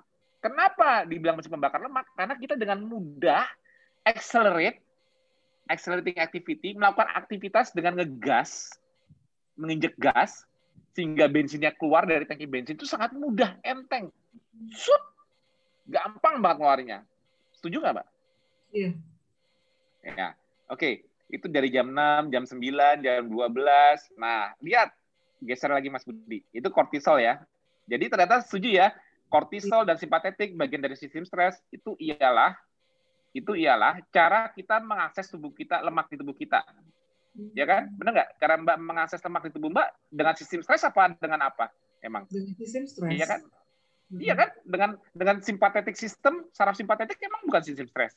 Mm-hmm. Nah, autonomous nervous system, bener nggak? Hormonnya emang bukan kortisol. Pertanyaannya, kortisolnya tinggi nggak? Mbak merasa, Mbak merasa di pagi hari kortisolnya ketinggian nggak? Apa santai nyaman? Nyaman-nyaman aja ya. Berarti walaupun pakai kortisol, Mbak pakainya banyak-banyak nggak? Enggak ya. Nah, itu jawabannya. tapi tapi tetap sistem stres yang digunakan jawabannya. Nah, gitu. Kenapa ken, kenapa aku aku aku aku atur di K F paling cepat bukanya jam dua belas siang? Karena di jam dua belas siang itulah kita Udah. sudah mulai lepas gas. Gasnya jangan ditekan terus. Walaupun enteng, iya aku tahu Mbak fit, iya aku tahu Mbak pengennya nggak bisa diem gerak. Hmm. Tapi kalau bagi yang bagi yang masih diinduksi baru adaptasi, dah jam dua belas nggak usah dipaksain dulu, nggak usah beradaptasi dulu. Kalau kamu kamu gas terus sampai jam enam sore atau jam tiga sore, padahal baru seminggu K F, belum tentu besok gasnya sama. Hmm. Bisa jadi gasnya itu justru yang dianggap enteng itu justru malah membuat akumulasi stres yang dia belum siap. Yes. Nah, jadi jadi gasnya sekarang dipaksain sampai jam enam sore misalnya, misalnya ya, baru seminggu udah omat-omat misalnya. Terus dia besoknya kok ngegas makin susah. Tidurnya juga makin terganggu. Nah, itu udah udah pertanda akumulasi stresnya, terlalu memaksakan di awalnya. Nah, jadi kenapa aku setting di induksi untuk yang baru adaptasi ialah apa? Sudah decelerating. Sudah mulai injek rem. Kurangi gasnya. Hmm. Artinya caranya apa? Kita harus sudah mulai relaksasi. Kan aku tanya, Mbak begitu masuk makan, makanan kerasa rileks nggak badannya? Iya, rileks. Walaupun nggak fit ya, tapi rileks kan? Nah, uh-huh. Berarti Mbak sudah mulai ngendorin gasnya nggak? Iya, ngendorin. Udah mulai neken remnya nggak? Iya. Nah, nah, itu. Jadi jadi jam dua belas sampai jam malam nih ya, sampai Ini, ini sebelumnya sini sampai jam sembilan sih, cuman aku ngambil peaknya tuh jam delapan malam. Itu ialah jendela makannya. Jendela Mbak untuk injek rem. Tapi itu baru rem loh ya. Baru rem. Baru wind down. Belum belum benar-benar ada proses apapun. Belum ada healingnya. Mbak baru masukin makanan, baru masih bahan baku. Ya, baru rem. Tapi ingat, Mbak, nih lihat sini jamnya nih, decelerating, wind down. Nah, kita butuh physical repair, perbaikan secara fisiologi. Yang olahraga Mbak tadi rusak, apa Mbak Mbak olahraga atau Mbak aktif fisik, itu kan merusak nggak? Apapun yang Mbak gerak, begitu Mbak selama sepanjang hari menggunakan skeletal muscle untuk pekerjaan yang simple sekalipun sampai Mbak olahraga, itu sifatnya merusak nggak ke tubuh? Rusak, rusak kan? Iya. Yeah. Makanya aku bilang, olahraga dibilang sehat. Aku bilang, gue siapa bilang olahraga sehat? Olahraga itu usaha sehat. Kenapa nggak sehat? Karena olahraga merusak. Setuju nggak? Iya. Kalau kalau olahraga sehat, abis selesai olahraga langsung dong, ototnya langsung tumbuh. Jangan tunda-tunda. Ternyata nggak tuh. Berarti olahraga bukan bukan bukan sehat dong, masih usaha dong. Hmm. Ya dong. Ya kan? Sama seperti puasa, aku tanya puasa orang bilang sekarang bilang sehat, aku bilang enggak siapa bilang puasa sehat, nggak ada tuh puasa sehat. Puasa itu merusak. Makanya untuk mempertahankan supaya bisa homeostasis terjaga saat puasa, tubuh harus autofagi. Autofagi itu kan tindakan tindakan terpaksa, Mbak. Emang tindakan apa? Kan Mbak tahu autofagi itu sehat, ya kan waktu itu. Tapi itu tindak itu tindakan tindakan yang dilakukan tubuh karena kepepet gak ada makanan nggak, makanya dia harus menjaga homeostasis di setiap sel dengan recycle, recycle apapun yang bisa dipakai di dalam sel itunya sendiri tanpa membebani tubuh harus menyuplai. Jadi kebutuhan hmm. amino asid yang nggak didapat dari makanan, Mbak belum makan apa-apa, itu supaya supaya sel-sel di tubuh tetap stabil, supaya Mbak bisa tetap aktivitas gasnya enteng. Mereka perlu recycle sendiri nggak untuk memenuhi kebutuhan dalam sel? Iya. Iya dong. Berarti, berarti puasa nggak sehat. Puasa itu baru usaha. Walaupun usahanya itu menimbulkan autofagi, autofagi itu kan usaha kepepet, kondisi kepepet. Emang apa? Siapa bilang sehat? Cara, secara fisiologi aku belum lihat sehat. Kalau kalau autofagi itu sehat, langsung dong, abis autofagi langsung selnya jadi bagus. Jangan nunggu-nunggu. Nggak bisa. Belum ada perbaikannya kan. Tujuan autofagi nantinya meningkatkan mito, jumlah mitokondria, menseleksi mitokondria yang jelek dan yang bagus. Oke. Jadi yang jelek-jelek dibuangin, di-recycle mitokondrianya jadi bahan baku lagi, menyisakan yang menyisakan yang bagus. Hmm. Tapi tujuannya ialah kan menambah jumlah mitokondria yang bagus. Aku tanya, kapan nambahnya? Kalau autofagi terus nggak bakal nambah kok. Kan baru proses. Jadi aku tanya lagi, olahraga, puasa, aktivitas hmm. fisik, hmm. tiga-tiganya tuh sehat apa baru usaha sehat? Usaha. Nanti baru diri ya Mas ya. Tujuh. Eh, usaha ya, sepakat ya. Sekarang berubah konsep berpikir. Bahkan dulu kan juga punya punya berpikir kan buah itu sehat. Gila nih yeah. Gak makan buah sehat, sehat. Jadi Mbak mikir karena sehat makanya saya makan semangka aja habis berdua sama suami. Karena karena dibilang sehat makanya saya mangga dua tiga kilo habis dua hari. Kan sehat judulnya. Kalau saya makan lebih banyak saya lebih sehat dong harusnya. Logika Mbak dulu gitu bukan? Iya. Yeah. Nah, sebelum bahkan udah berubah konsep nih. Mbak udah tahu nih buah itu ternyata jelek. Kalau kebanyakan bener kan? Kalau apalagi tinggi karbo, yeah. benar, tinggi gula, fruktos, benar kan? Mm-hmm. Nah, Mbak udah paham itu. Sekarang Mbak menikmati, sekarang Mbak menikmati puasa Mbak, Mbak menikmati olahraga Mbak, yang Mbak anggap sehat bukan? Iya. Yeah. Tadinya anggap sehat dong. Nah, yeah. Setelah aku jelasin gini, yakin itu sehat? Apa baru usaha? Usaha. Usaha. Semangat ya. Sehatnya nanti pas pasarnya. Makanya kenapa kenapa aku nggak mau ngajarin diet, aku maunya ngajarin fisiologi. Kenapa? Karena ini hmm. jadi decision making yang yeah. bisa yang bisa decide nanti Mbak sendiri dalam gaya hidup Mbak. Aku nggak bisa ngawasin, aku nggak dua puluh empat jam sama Mbak. Mbak yang tahu sendiri kapan Mbak harus ngegas, gas dengan puasa, gas dengan olahraga. Ini belum hmm. aku aku belum nambahin oh, gas dengan pikiran loh ya. Jangan. Karena katanya stres oh. dari puasa, stres dari olahraga, hmm. pakai sistem stres nggak Mbak? Ya. Yeah. Iya dong.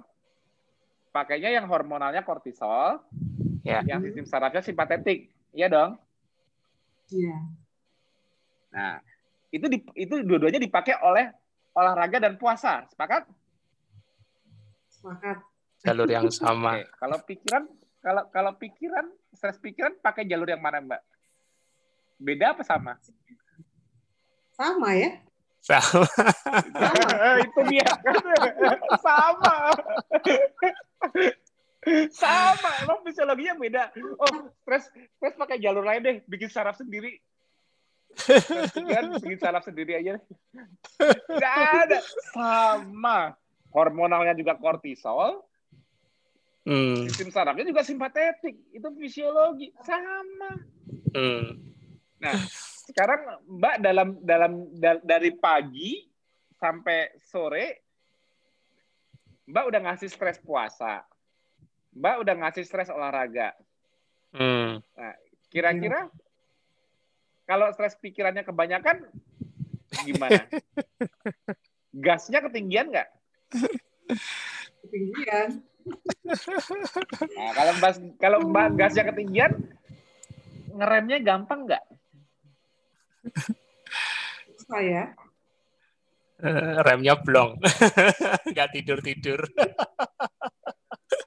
Akhirnya kalau kalau Mbak mengkombinasikan puasa panjang, olahraga berlebihan, lagi banyak pikiran juga, nggak bisa bisa dihilangin. Kira-kira makan bisa enak nggak rasanya? Oh, enak loh. Iya kan? Ya gimana? Yeah, oh, memang gak bisa. Untuk untuk untuk makan itu untuk makan itu butuh stres apa butuh rileks? Butuh rileks. Kalau kalau Mbak lagi stres, coba makan berapa sendok aja bisa lanjut lagi nggak? Enggak ya, nggak nikmat ya. Nggak ya. Bisa masuk. Ya, udah makannya jadi sedikit. karena Mbak nggak bisa rileks, makan jadi sedikit. Terus Mbak tidurnya kira-kira gampang nggak? Susah. Nah, kalau begitu tidurnya susah, nggak sedikit. Besok besok pagi Mbak bangun, kira-kira gasnya itu Mas. Enteng lagi, apa tambah berat? Berat. Berat. Nyeret. Berat. Nah, nyeret banget. Ya kan? Nah, berarti berarti berarti setiap Mbak menggunakan sistem stres, kalau berlebihan, susah ngerem, susah matiin.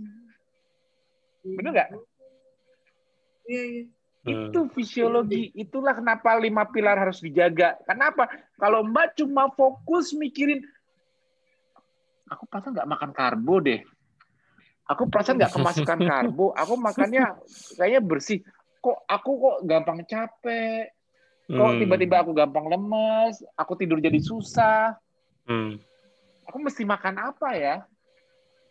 Itu pertanyaan yang benar atau pertanyaan yang salah? Salah alamat. Salah alamat. Ya kan? Baru saya Mas kepikiran. Halo Mbak, kenapa gimana? Sorry-sorry. Baru baru paham yang pikiran ini. Hmm. Ya kan? Akhirnya nyambung kan, kenapa kenapa aku nggak mau fokus di makanan, ngerti nggak akhirnya? Ternyata ngerti, makanan ya. Itu cuma bagian, cuma sebagian kecil dari gaya hidup sebenarnya. Kenapa aku di K F itu sangat menekankan mati-matian menyederhanakan fisiologi, kenapa? Karena aku mau memberikan setiap orang pancing untuk dia decide. Dan dia hmm. mengenali sendiri pada saat dia ada gejala, saat dia merasa nggak nyaman, dia nggak nggak bingung, apa gara-gara saya diet keto ya? Jangan sampai nanti suatu saat Mbak bertanya gitu, kok saya kayak gini ya? Apa gara-gara saya nggak makan karbo ya? Jangan sampai pertanyaannya kembali selugu itu. Apalagi kalau udah Mbak udah ikut di grup metabolic conditioning, jangan memberikan pertanyaan paling lugu. Saya kurang makan apa ya? Saya apa harus makan karbo lagi ya? Jangan selugu itu nantinya, aku pesankan. Karena berarti sama sekali nggak belajar fisiologi. Sekarang Mbak nggak bakal mau. Nggak, nggak. Sekarang betul. Sekarang Mbak nggak mau karena Mbak masih adaptasi. Mm-mm, Mbak masih nikmat. Adaptasinya masih benar. Nanti suatu saat Mbak gasnya kekencengan nggak? Mbak nambahin mm. puasa kebanyakan nggak? Olahraga kebanyakan nggak? Pikiran kebanyakan nggak? Kan aku nggak tahu dunia Mbak yang dihadapi setiap hari seperti apa. Ya kan? Mm. Ya kan? Ya kalau sekarang Mbak masih bagus terus, alhamdulillah. Mm. Adaptasi benernya, Mbak selalu tidur cepat. Karena apa? Yes. Karena Mbak pakai gas, tapi nggak berlebihan. Ya. Yeah. Dan Mbak, tubuh Mbak juga langsung adaptasi, minta di stop, matiin. Yeah. Mobilnya dimatiin, Mbak tidur. Sekarang Mbak masih dalam pola ini terus. Aku cuma pesan, suatu saat jangan nanya ke aku, Mas, aku kurang makan apa ya, Mas? Kok aku sekarang kerasa tidurnya susah? Kok aku sekarang kerasa badannya kram-kram, pegel-pegel? Kok kalau pagi aku deg-degan, detak jantungnya? Kok aku kok gampang sering geliengan, pusing? Kok haidku terganggu? Kurang makan apa ya, Mas? Kurang makan apa? Nah, Mbak selama ini kemarin-kemarin makan makan seperti itu ada masalah nggak? Enggak. Berarti yang dilihat apanya? Stresnya belum. Yes, stres sistemnya. Ya kan, jangan ingat kita pakai sistem stres. Hmm. Kita makan cuma jendela delapan jam paling panjang. Jangan keburu ngeliat di jendela delapan jam makan apa. Lihat gasnya. Lihat kapan ngeremnya. Hmm. Mudah nggak stopnya? Ternyata ini suatu kombinasi kan, Mbak?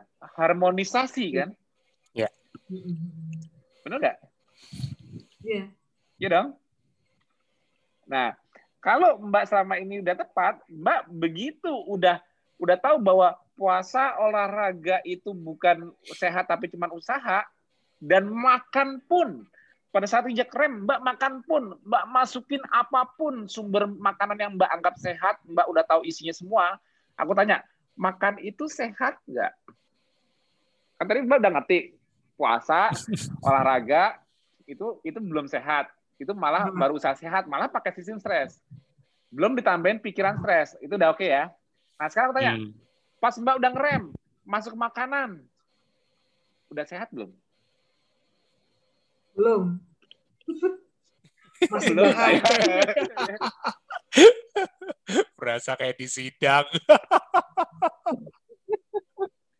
Bener, tapi ini penting. Akhirnya kalau ya, memang benar, memang benar. Ini, ini, ini benar. Buat, benar, belum. buat, buat pancingnya, buat buat yeah. pancingnya Mbak Linda seumur hidup pakai sistem stres untuk ketosis. Karena ketosis itu pakai sistem stres. Yes. Ada ada yang sempat japri aku nanya, Mas, berarti ketosis itu bikin kita stres ya? Lah, kamu nggak makan rasa stres.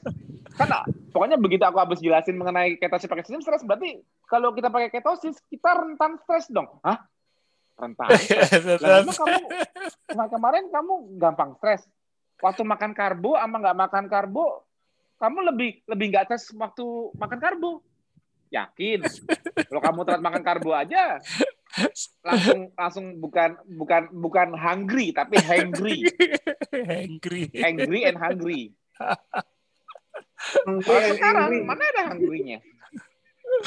Jadi jadi kalau waktu zaman makan karbo, kamu kalau telat makan karbo, kamu nggak hungry tapi kamu hangry. Seba, seba, senggol bacok. Hunger and angry. Ya, kalau sekarang kamu nggak makan karbo, yakin walaupun pakai sistem stres, yakin kamu lebih stres. Enggak kan? Lebih enteng kan? Walaupun pakai sistem stres tapi lebih enteng kan? Tapi ingat, sistem kalau kita memakai sistem stres, kita nggak bisa pakai terus-terusan. Hmm. Karena kan bagaimanapun juga ngegas itu kan harus di harus ada remnya dan harus dimatiin. Contoh gini, mesin pagi-pagi dinyalain, greng, langsam. Terus kita gas. Kita gas ini dengan accelerating activity. Accelerating artinya kita pakai skeletal massa kita bergerak, bekerja, apa dan sebagai aktivitas fisik. Accelerating activity itu berarti kita nginjek gas. Mau kita puasa, kita olahraga, pokoknya kita meng, kita mengeluarkan lemak kita. Hmm. Flux keluarnya lemak dari badan kita mulai berkurang saat kita mulai nginjek rem. Artinya kita udah mulai relaksasi. Jadi nggak, jadi gini. Fasting, nggak makan, moving, bergerak, itu hmm. accelerating. Hmm. Ini termasuk thinking ya, kalau ada thinking ya, berpikir di kantor, bekerja. Hmm. Hmm. Ini juga sistem stresnya juga bekerja. Nah, begitu kita udah, kita relax, ah santai dulu. Ini belum makan ya, belum makan, baru relax. Ah, aku relax dulu deh. Berhenti bergerak, cuma duduk, hmm. aktivitas dikurangi, ya. Terus kita mulai merilekskan pikiran, itu udah termasuk break. Namanya disebut relaksasi. Kalau hmm. kita udah relaksasi, udah di meja makan, ah, relaksasi. Baru kita dapat makanan, terus kita masukin makanan di kondisi relax, makannya enak, oh, tambah lebih relax. Jadi relaksasi dan makan, dua-duanya merupakan break. Rem. Jadi cara ngerem itu ada dua. Makan, relaksasi. Hmm. Tapi kamu nggak bakal bisa makan kalau kamu nggak bisa relax. Itu dijamin. Yes. Yeah. Nggak ada orang yang lagi tegang, stres ketinggian, bisa makan. Nggak ada. Lambungnya itu bisa muntah lagi kalau perlu malah. Hmm. Jadi sebelum makan itu justru malah harus relax dulu. Hmm. Supaya makan itu jadi mudah. Bener nggak? Apalagi yeah. kalau nggak makan karbohidrat. Harus rileks dulu sebelum makan. Kalau dulu makannya, oh aku harus pakai ada nasinya. Kenapa? Karena nasinya buat rileks baru bisa ketelan ayamnya. nasinya buat relax, gulanya. Baru gulanya bikin relax, baru ketelan dagingnya, baru ketelan ikannya. Kenapa? Kalau cuma daging ikan doang kan lama di lambung. Kalau nasi kan gulanya cepet nyebrang ke usus. Makanya relax. Jadi dulu pakai nasi itu supaya relax dulu. Kalau sekarang hmm. jangan. Nggak masuk karbo, ya relaxnya benar-benar harus relax. Ya. Ya kitanya sadar diri. Mau makan, ya udah. Jangan pikirin kerjaan dulu. Hmm. Mau makan, ya udah. Jangan banyak gerak dulu. Santai dulu, siap-siap makan, duduk, siapin makanan santai, baca doa. Hmm. Udah relax kan? Buang semua pikiran, relax, makan. Hmm. Hmm. Nah, kalau udah itu makan enak nggak Mbak kalau kayak gitu?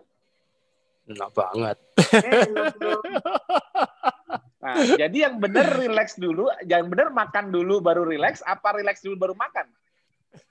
Relax dulu baru makan. Ya. Karena kita makannya udah bukan emotional eating lagi. Kalau dulu Mbak makan karbohidrat, Mbak stres, di kondisi stres. Manis-manis. Makannya manis. Itu ditu, ditujukan untuk menurunkan stresnya, emotional yes. eating. Yes. Mbak bisa stres dan makan makan karbo. Kenapa? Karena karbonya nurunin stresnya dulu. Hmm. Kalau sekarang Mbak nggak makan karbo, gimana nurunin stres? Nggak bisa.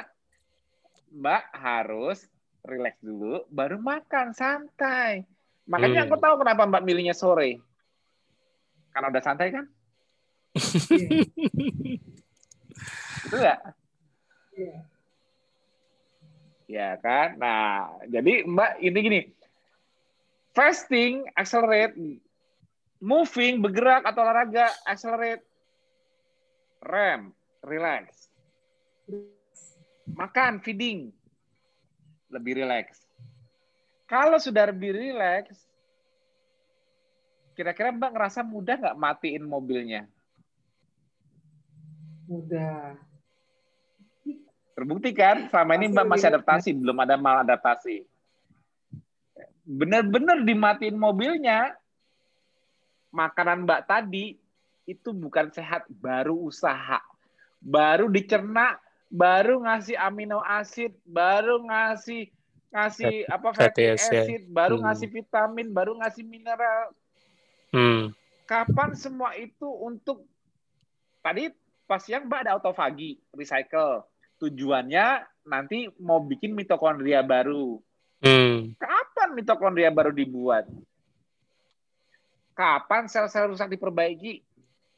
Hmm. Langsung setelah habis makan, apa nanti? Nanti setelah tidur. Nanti tidur. Oke ya, sepakat ya. Ternyata yeah. puasa itu nggak sehat ya, sepakat. Usaha. Ternyata hmm. olahraga nggak sehat ya. Usaha. Hmm. Ternyata makan pun nggak sehat ya. Usaha. Cuma relax, relax. Tapi bukan usaha.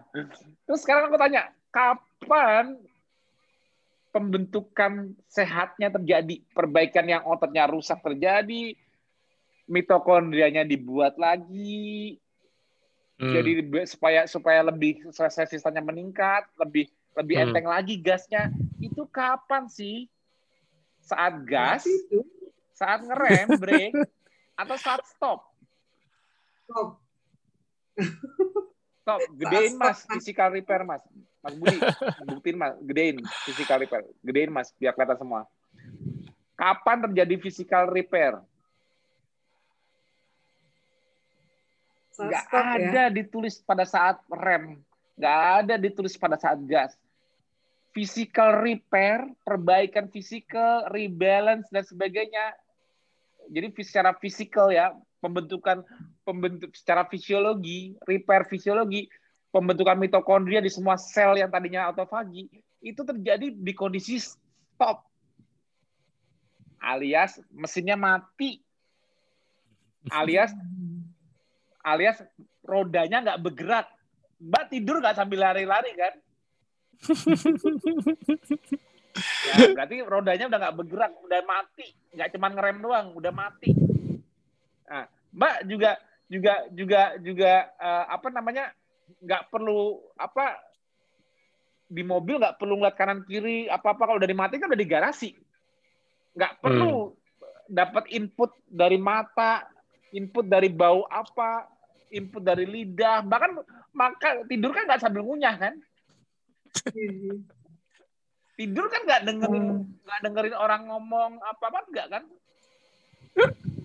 Enggak. Semua semua indera semua indera di tubuh Mbak yang tadinya aktif dipakai saat terjaga dibikin absen semua enggak? Uh. Absen. Setelah absen semua, tubuh nggak sibuk untuk untuk mengkoordinasi semua input. Nah, terjadi nggak physical repair? Perbaikan secara fisiologi. Hmm. Dan makin deep sleep, psikologi makin. Juga diperbaiki nggak? Kemampuan Mbak untuk handle stres di kerjaan atau apapun di kemudian harinya juga diperbaiki nggak? Fisiologi, hmm. apa, secara psikologi itu juga apa? Ngebalance apa? Ngebalance saraf autonomus. Hmm. Oh, tadi simpatetiknya agak kepake berlebihan nih. Nah, sekarang aku simbangin dengan parasimpatetiknya biar simbang. Jadi besok pagi gasnya enteng lagi.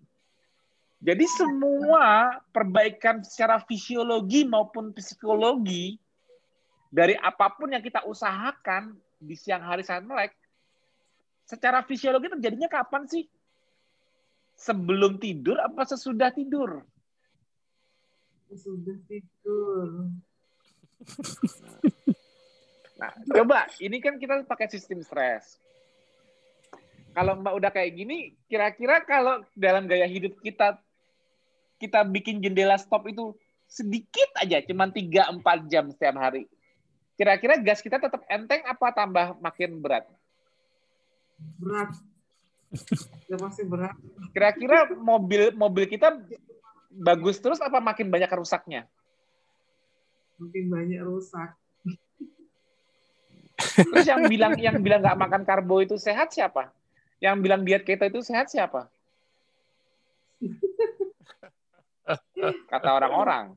Kata orang katanya. Ya buktiin aja.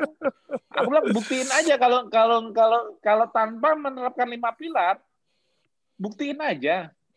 Hmm. Aku mau lihat jangka panjangnya gimana.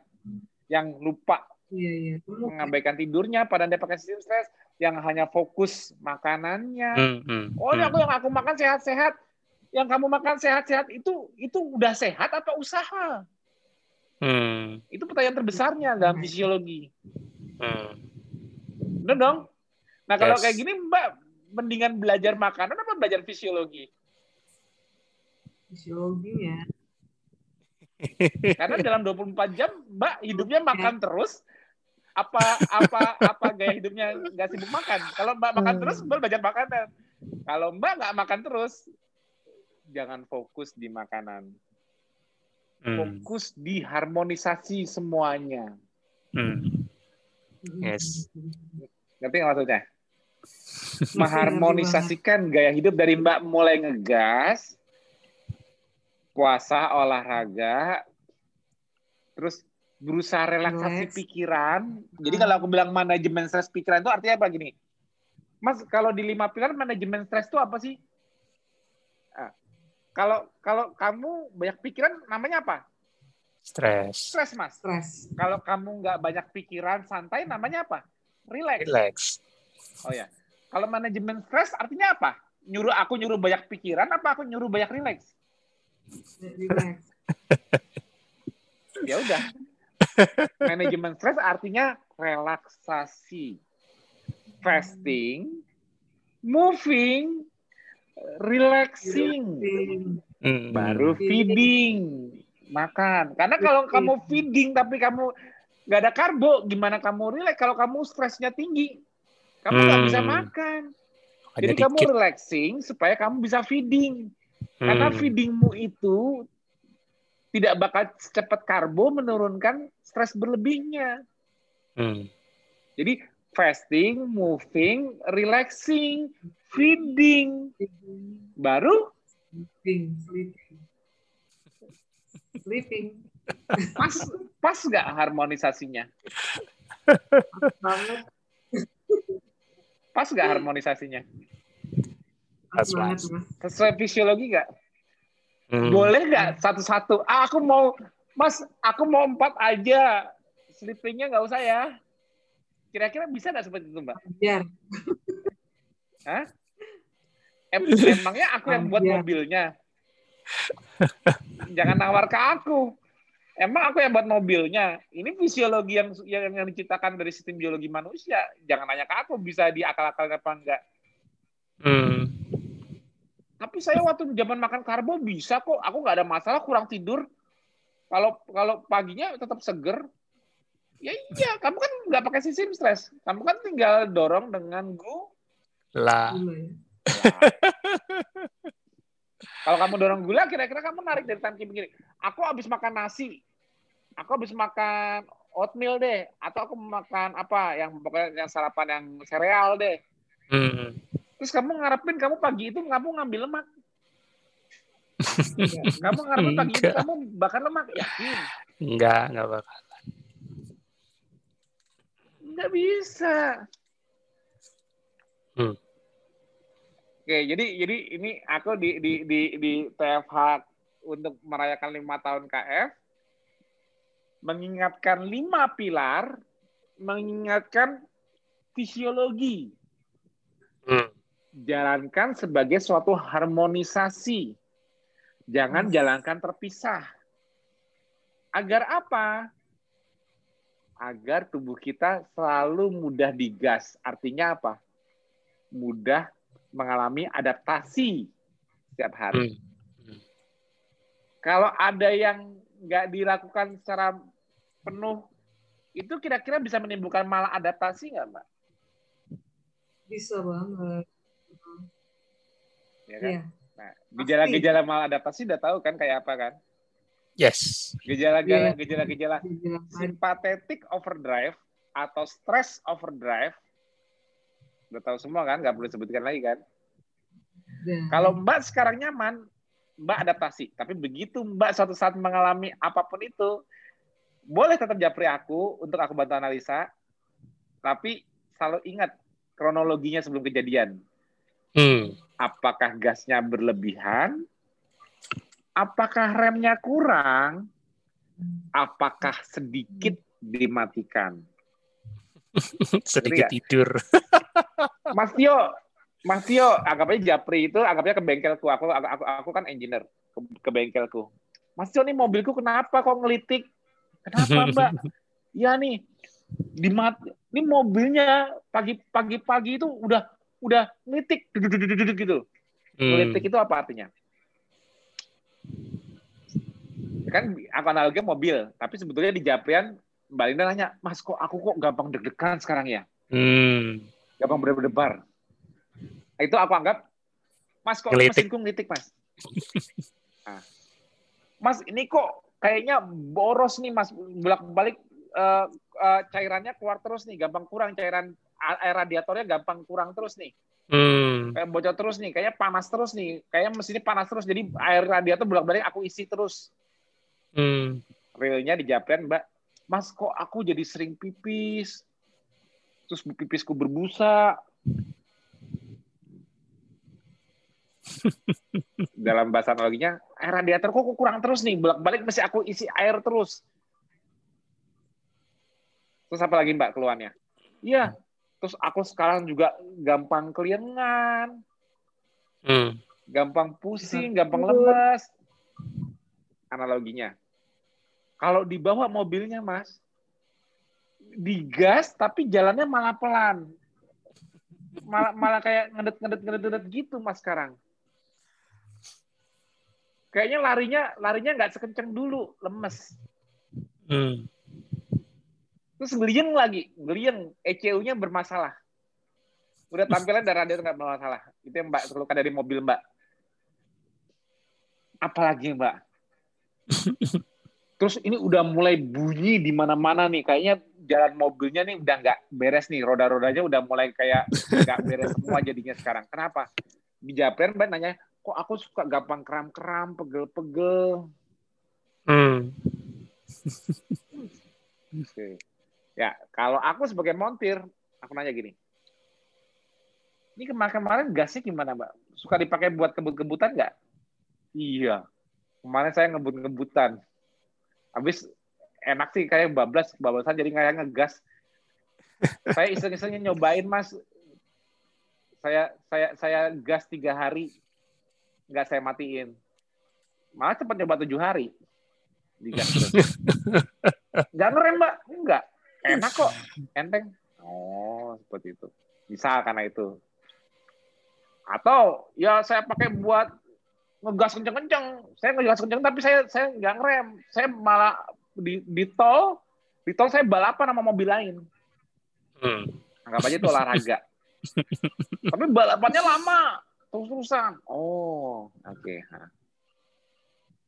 Ya, terus apa lagi, Mbak? Terus saya sendiri juga ngegas, ngegas dari dari E C U-nya, pikirannya. Saya lagi banyak masalah. Oh, itu. Terus, Mbak, kapan berhenti di pom bensin ngisi bensin? Ya itu. Masalah lagi, pas saya isi bensin, bensinnya nggak bisa masuk banyak. Saya ngisi ulang tangki bensin, bensinnya nggak bisa masuk banyak, nggak tahu kenapa. Nah, bukannya kalau ngisi bensin itu harus direm dulu? Ya, iya sih, tapi saya nggak bisa ngerem, mobilnya nggak mau berhenti. Gasnya ketinggian terus, R P M-nya nggak mau turun, R P M-nya gini terus. Jadi bensinnya kayak lompat keluar, jadi udah diisi bensin, dimasukin makanan, ini malah muncrat keluar lagi karena gasnya masih ketekan terus, nggak mau turun-turun remnya. Oh, ini montir lagi berpikir, hmm, oke. Okay. Terus mobil ini bisa mati, matinya berapa, dari jam berapa? Itu dia lagi masalahnya, Mas. Herannya, karena gasnya nggak bisa diturunin, saya matiin mobilnya susah banget, Mbak. Sempet nih, saya tahan kuncinya tiga empat jam, mati. Tapi greng, nyala sendiri. Berarti kalau pagi, R P M langsam, Mbak,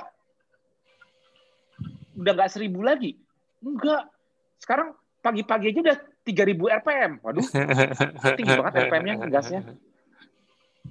Kalau R P M udah tiga ribu, ini pas jalanin, baru digas dikit udah naik lima ribu dong. Langsung loncat. Rasa mobilnya gimana? Ya rasa mobilnya ya gitu. Udah di R P M lima ribu, ya jalannya cuma segitu. Nggak maksimal lagi kayak dulu. Betulin hmm. dong mobil saya, Mas. Kan Mbak nanya gitu di Japrian. Gimana hmm. saya harus ngapain, Mas? Ya udah. Ini taruh bengkelku. Nggak aku apa-apain. Cuman, aku, cuman remnya aku kasih batu bata biar keinjak terus remnya. Udah itu tau gak, masukin garasi, remnya injak batu bata, isi bensin karena remnya ditahan, isi bensin, dah matiin, dah. Nggak perlu ada yang dibongkar, Mas, mesinnya. Nggak, udah diemin aja. Dah, taruh batu bata di tempat injak rem, isi bensin, matiin mobilnya, dah. Dah, dimin. Berapa lama, Mas?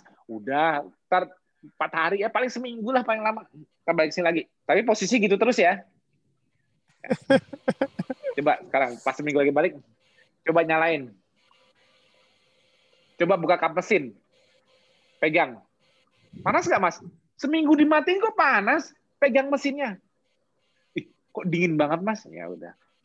Sekarang nyalain. Greng. Kok langsamnya enak, Mas? Seribu. Coba pakai sebentar. Hmm. Eh, udah enteng, Mas. Oh, gitu. Nggak perlu ganti bensin, kan? Nggak perlu ganti bensin, kan? Nggak perlu. Matiin mobilnya. Istirahatin. Mesinnya udah kepanasan. Itu tok. Litik hilang. Ngerti nggak kalau dengan analogi kayak gini, Mbak? Ya, ngerti nggak akhirnya? Ya, kan? Jadi ternyata aja. Ya, ya jadi kalau sampai kejadian kayak gitu, kalau sampai Mbak mengalami overdo hmm. di gasnya, kurang ngerem, matiinnya selalu kurang, terus hmm. Mbak bergejala, ngelitik mobilnya, udah mulai banyak masalah, kira-kira betulnya gimana? Bener nggak? Taruh batu bata di rem. Jadi saat saat Mbak terjaga, hanya relaksasi aja. Terus makan. Tapi itu baru usaha loh. Baru usaha belum sehatnya. Baru baru makan, relaksasi. Karena Mbak belum bisa tidur nih, masih melek. Hmm. Tapi lama-lama, karena diinjek rem terus, lama-lama mudah matiinnya. Matiinnya lamain. Kalaupun dalam dua puluh empat jam, lebih sering matiin mobil. Kenapa? Biar mesinnya dingin, bukan? Kan masalahnya mesinnya ngelitik, panas. Nah, kalau udah seminggu, atau ya tergantung severity-nya, beda-beda setiap orang, bayangin kalau digas dinyalain lagi, langsamnya turun nggak? Heart rate-nya hmm. masih meningkat nggak? Hmm. Air radiatornya masih kepanasan nggak? Sering habis. Apa harus masih tetap bolak-balik ngisi air radiator nggak? Hmm. Ya kan? Mineral loss-nya turun kan? Hmm. Gas lagi. Enteng nggak? Enteng. Wah, kok jadi enteng, Mas? Bensinku diganti apa nih, Mas? Enggak, masih pakai bensin kemarin-kemarin. Aku nggak ganti bensin apa-apa. Yang aku tambah juga bensinnya masih sama. Oh, bukan ada aditif sesuatu yang mesti tambahin ke bensinnya ya? Enggak. Enggak, tapi pusing-pusing bensin. Oh, masalahnya bukan di bensin kok. Tapi kemarin saya masukin bensin jadi susah. Ya iyalah, mesin panas masih digas terus. Gimana cara masukin bensinnya? Muncat terus. Sekarang coba isi bensinnya. Gampang nggak isinya? Hmm. Gampang isi bensinnya. Makan tuh jadi gampang. Kamu tambahin apa di bensin makan kamu? Nggak nambah apa-apa sih. Hmm. Ya udah. Itu disebut fisiologi. Hmm. Ya. Jadi kuncinya harmoniskan gaya hidupnya. Hmm. Jangan fokus di satu titik. Jadi gini, karena karena kebanyakan orang gini. Kalau aku mengalami masalah, apa apa karena diet keto ya? Karena kan sebelumnya dia berpuluh-puluh tahun kan makan karbo. Hmm. Diet keto dia enak, tapi ada masalah. Yang dilihat diet ketonya. Kenapa? Karena nggak ngerti fisiologi. Yang kan aku nggak makan karbo, berarti gara-gara nggak makan karbo nih kali ini masalahnya. Hmm. Aku bisa begini, bener nggak? Kalau orang awam mikirnya gitu nggak? Nggak ngelihat as a whole, nggak ngelihat as a whole dari pola hidupnya. Dia nggak satu titik apa yang berubah dibanding puluhan tahun yang lalu. Nggak ada karbonya. Hmm. Apa aku balik bensin lama lagi aja ya, pakai karbo lagi? Ya kalau nggak bisa ngeliat secara menyeluruh, pasti ganti bensin, aku jamin. Iya. Yeah. Kalau nggak bisa melihat secara menyeluruh, aku yang jamin, pasti ganti bensin. Kenapa? Mm. Karena hanya dengan ganti bensin lah, mesinnya bisa kelihatan tetap bagus. Iya. Yeah. Maksudnya dengan ganti bensin, mobilnya bisa tetap dipakai. Mm. Tapi belum tentu udah benar. Hmm. Tapi dipakai jadi lebih mending, lebih enak. Hmm. Begitu ganti bensin. Kalau fokusnya hanya di bensinnya. Tapi kalau benar-benar melihat kronologinya, mencari akar masalahnya dari as whole di mana masalahnya, itu mengembalikan kemampuan seperti di awal. Kemampuan hmm. ambil bensin dari tangkinya. Kemampuan gampang. Gas enteng kembali. Hmm. Kalau itu nggak ditemukan, percaya deh, untuk ngegas dengan bensin barunya, dengan bensin kembali ke bensin lama, ya berarti kamu isi bensin baru gas. Nggak bisa ngegas tanpa isi bensin. Seperti kemarin-kemarin. Hmm. Itu aku jamin. Karena sudah tidak menggunakan ketosis. Jadi, eh. lihat lihat harmonisasinya untuk kita jadi pancing untuk decision making, kita bisa analisa di mana kronologinya, di mana kita bisa gimana ya supaya aku bisa tetap seperti ini terus, sehat gini-gini terus. Oh, ternyata aku harus perhatikan buku panduannya. Kapan ngegas, kapan ngerem, kapan, kapan matiin. Stop. Kapan stop, ya. Hmm. Jangan excuse untuk salah satu pun. Mas, tapi aku karena suatu hal memang harus stopnya jadi pendek nih, Mas. Ya udah. Besok kalau malam ini kamu nggak bisa nggak bisa matiin dengan sempurna, besok gasnya kurangin, remnya tambahin, hmm. bayar langsung matiin siang-siang. Langsung siangnya kamu habis ngerem, matiin dulu. Karena kamu kemarinnya matiinnya cuma sebentar. Pagi-pagi hmm. dinyalain, mesinnya nggak dingin banget. Kamu gasnya jangan kenceng-kenceng dulu hari ini. Jadi kalau udah jelas Mbak nggak tidurnya nggak bagus, jangan puasa panjang. Udah jelas tidurnya nggak bagus, jangan olahraga dulu, jangan terlalu banyak aktivitas fisik yang yang itu dulu. Justru malah gimana supaya cepat rileks? Ya. jam dua belas sudah buka, langsung matiin dulu ah sebentar ah tidur. Lumayan bantu supaya dingin. Hmm. Karena kalau kalau takutnya kalau dibiarkan ini berlarut-larut, hmm. tahu-tahu dua tiga hari dari sekarang kok lebih susah matiin ya kalau malam. Hmm. Jangan sampai hmm. seperti itu. Itu namanya akumulasi. Kenapa? Mesin panas itu nambah panas terus ke depannya, bukan nambah dingin. Kalau nggak dimatiin. Ya. Akumulasi sifatnya. Jadi selama kita masih ingat kita lupa matiin, mendingan cicil matiinnya supaya mesinnya nggak kepanasan terus. Didinginin dulu sebentar. Kalau mesin nggak nyala kan gampang dingin dong. Mm-hmm. Nah, oke, okay. Mulai paham belum nih? Salah analogi kayak gini. Analogi nah, baru dapat ini Mas.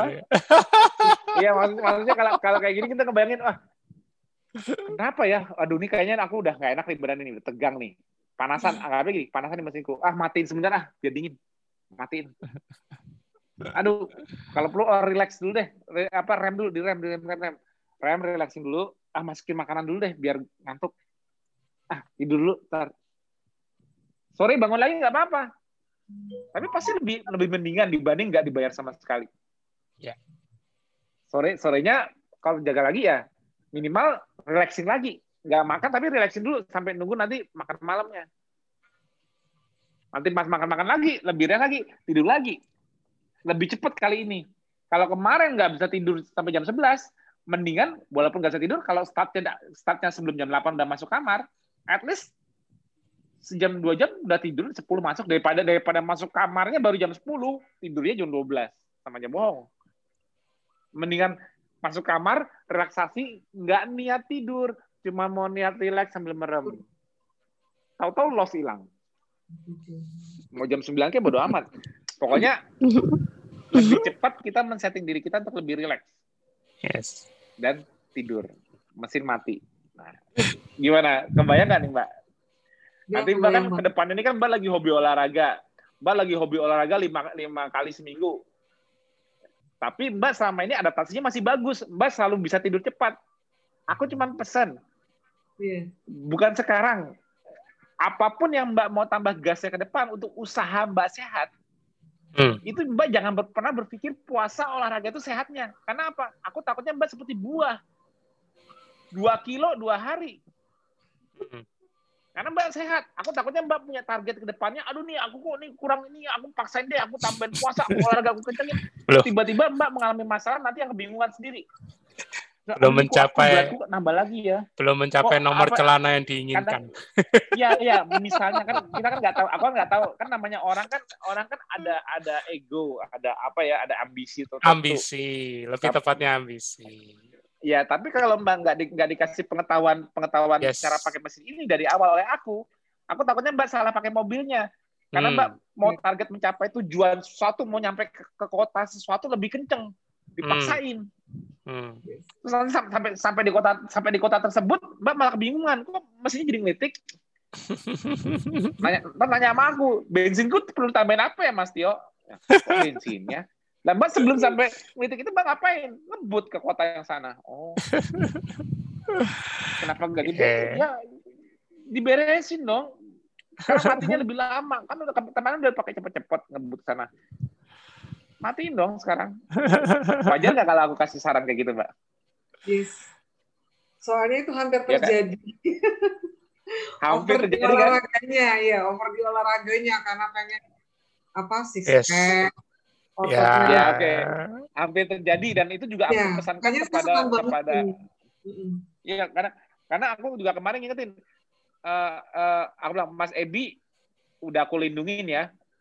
Pokoknya hmm. jangan ada nyalain Mas Ebi kalau ada yang overtraining. Mas Ebi juga udah ngingetin. Kalau tidurnya nggak bagus, jangan latihan Mas Ebi. Ingetin. Kadang-kadang hmm. yang banyak ikut masuk grup Ketof itu semuanya pada semangat olahraga, punya target tertentu, tapi targetnya ini membuat mereka ngegas kekencangan. Mas Ebi selalu ingatkan, aku selalu ngomong kayak gitu, walaupun gak semuanya baca pesannya Mas Ebi. Hmm. Jadi Mas Ebi udah aku lindungin. Olahraga itu penting, tapi ingatkan jangan nginjet gas kencang-kencang. Jangan ya. terlalu ego untuk target sesuatu. Aku dalam setahun ini mau six pack. Gasnya ditekan terus. Akhirnya mereka mereka nggak mereka nggak lapor, mereka nggak bakal ngelapor ke Mas Ebi kalau mereka nggak bisa mati, nggak bakal ngelapor. Tahu-tahu tahu-tahu mereka ke aku. Mas Tio, aku ada gejala gini-gini gimana? Aku kemarin nambahin squat gini-gini gini. Lapornya nggak ke Mas Ebi, pasti nggak lapornya ke aku. Tapi Mas Ebi juga udah mesenin. Jadi jangan ada yang nyala Mas Ebi. Aku udah pesenin. Mas Ebi juga pakai ketosis. Mas Ebi juga memperhatikan tidurnya. Hmm. Jangan sampai yang lain cuma fokus di oh olahraga olahraga Asin. di ketosis itu apa ada itu itu sehat enggak? Olahraga di ketosis itu usaha sehat. Belum hmm. sehat. Tanya Mas Ebi, Mas fitness itu sehat nggak? Enggak Mas, usaha sehat. Tanya Mas Ebi kok nggak percaya? Usaha, kebanyakan usaha, nggak dikasih waktu untuk bikin sehatnya, jebol. Usaha toh. Nah, Mbak kemarin agak berlebihan itu udah kelihatan nggak di tidurnya? Mbak lagi mau usaha sih apa Pak? Mbak, begitu Mbak kemarin katanya ngerasa ngegas kencang-kencang, kerasa nggak di badannya? Iya kerasa, makanya. Apa? Pas banget itu pas waktu yang uh, S F H ya Mas Mas Tio yeah. nerangin overdrive itu baru saya ngeh gitu loh. Tadinya kan saya pikir bah, udah, dengan, udah sempat ngerasa. Dengan iya dengan banyaknya olahraga mungkin pengen pengen seperti Mas tadi bilang egonya kita itu pengen cepat gitu loh. Kerasa maksudnya dia jadi seperti tadi ya udah pegal-pegalnya itu lama hilang gitu. Lebih lama hilangnya ya, recover ya. Iya, uh, untungnya saya dapat uh, teori overdrive itu baru saya nyadar gitu ya. Hmm. Ini nggak benar juga ini. Jangan-jangan uh, dengan justru karena stres yang berlebihan ini malah saya kepengen uh, emaknya ini luntur malah nggak bisa luntur-luntur gitu. Yes. Malah nggak bisa. Kalau nggak bisa. Kalau kortisol yeah. ketinggian, nah bahkan, nah bahkan dokter, Mbak pernah ngeresepin orang yeah. steroid nggak? Iya. Yeah. Coba mereka dikasih kan? steroid, berarti emang, ya betul kan? Nah, sekarang Mbak nggak usah ngasih steroid, suruh aja mereka stres tinggi. Sama nggak efeknya? Sama lah, apa bedanya? Nah itu dia, makanya. Ya aku nggak tahu ya namanya kita, ya, ini untung Mbak ketemu. Aku cuma kepikiran bagaimana orang yang belum ngerti fisiologi ini gitu. Iya itulah. Bagaimana orang-orang yang ini, ini kan Mbak untungnya langsung nggak stress overdrive hmm. sebelum kejadian. Nah, hmm. Kalau orang yang sudah kejadian tapi malah nggak ngeh di mana masalahnya, atau nanti nggak nonton T F A ini, ya namanya kita kan ya kita nggak bisa membuat semua orang happy ya. Ya kita yeah. kasih informasinya, yeah. ilmunya. Tapi kan eh lu baca ini dulu ya kan nggak bisa dong. Mereka harus hmm. cari tahu. Nah, makanya aku pesankan uh, uh, siapapun rajin-rajinlah nonton T F H, mm. siapapun rajin-rajin baca S F H. Yes. Orang Indonesia pun literasinya pun juga nggak bagus. Kita tulis kayak gini juga susah baca. Tapi kalau kayak gini kan ngerti nggak, Mbak? Mbak lebih ngerti baca apa kayak gini? Ya dua-duanya sih. Saling melengkapi kalau saya. Iya kan, ya, tapi kan lebih gampang aja gini. Ya.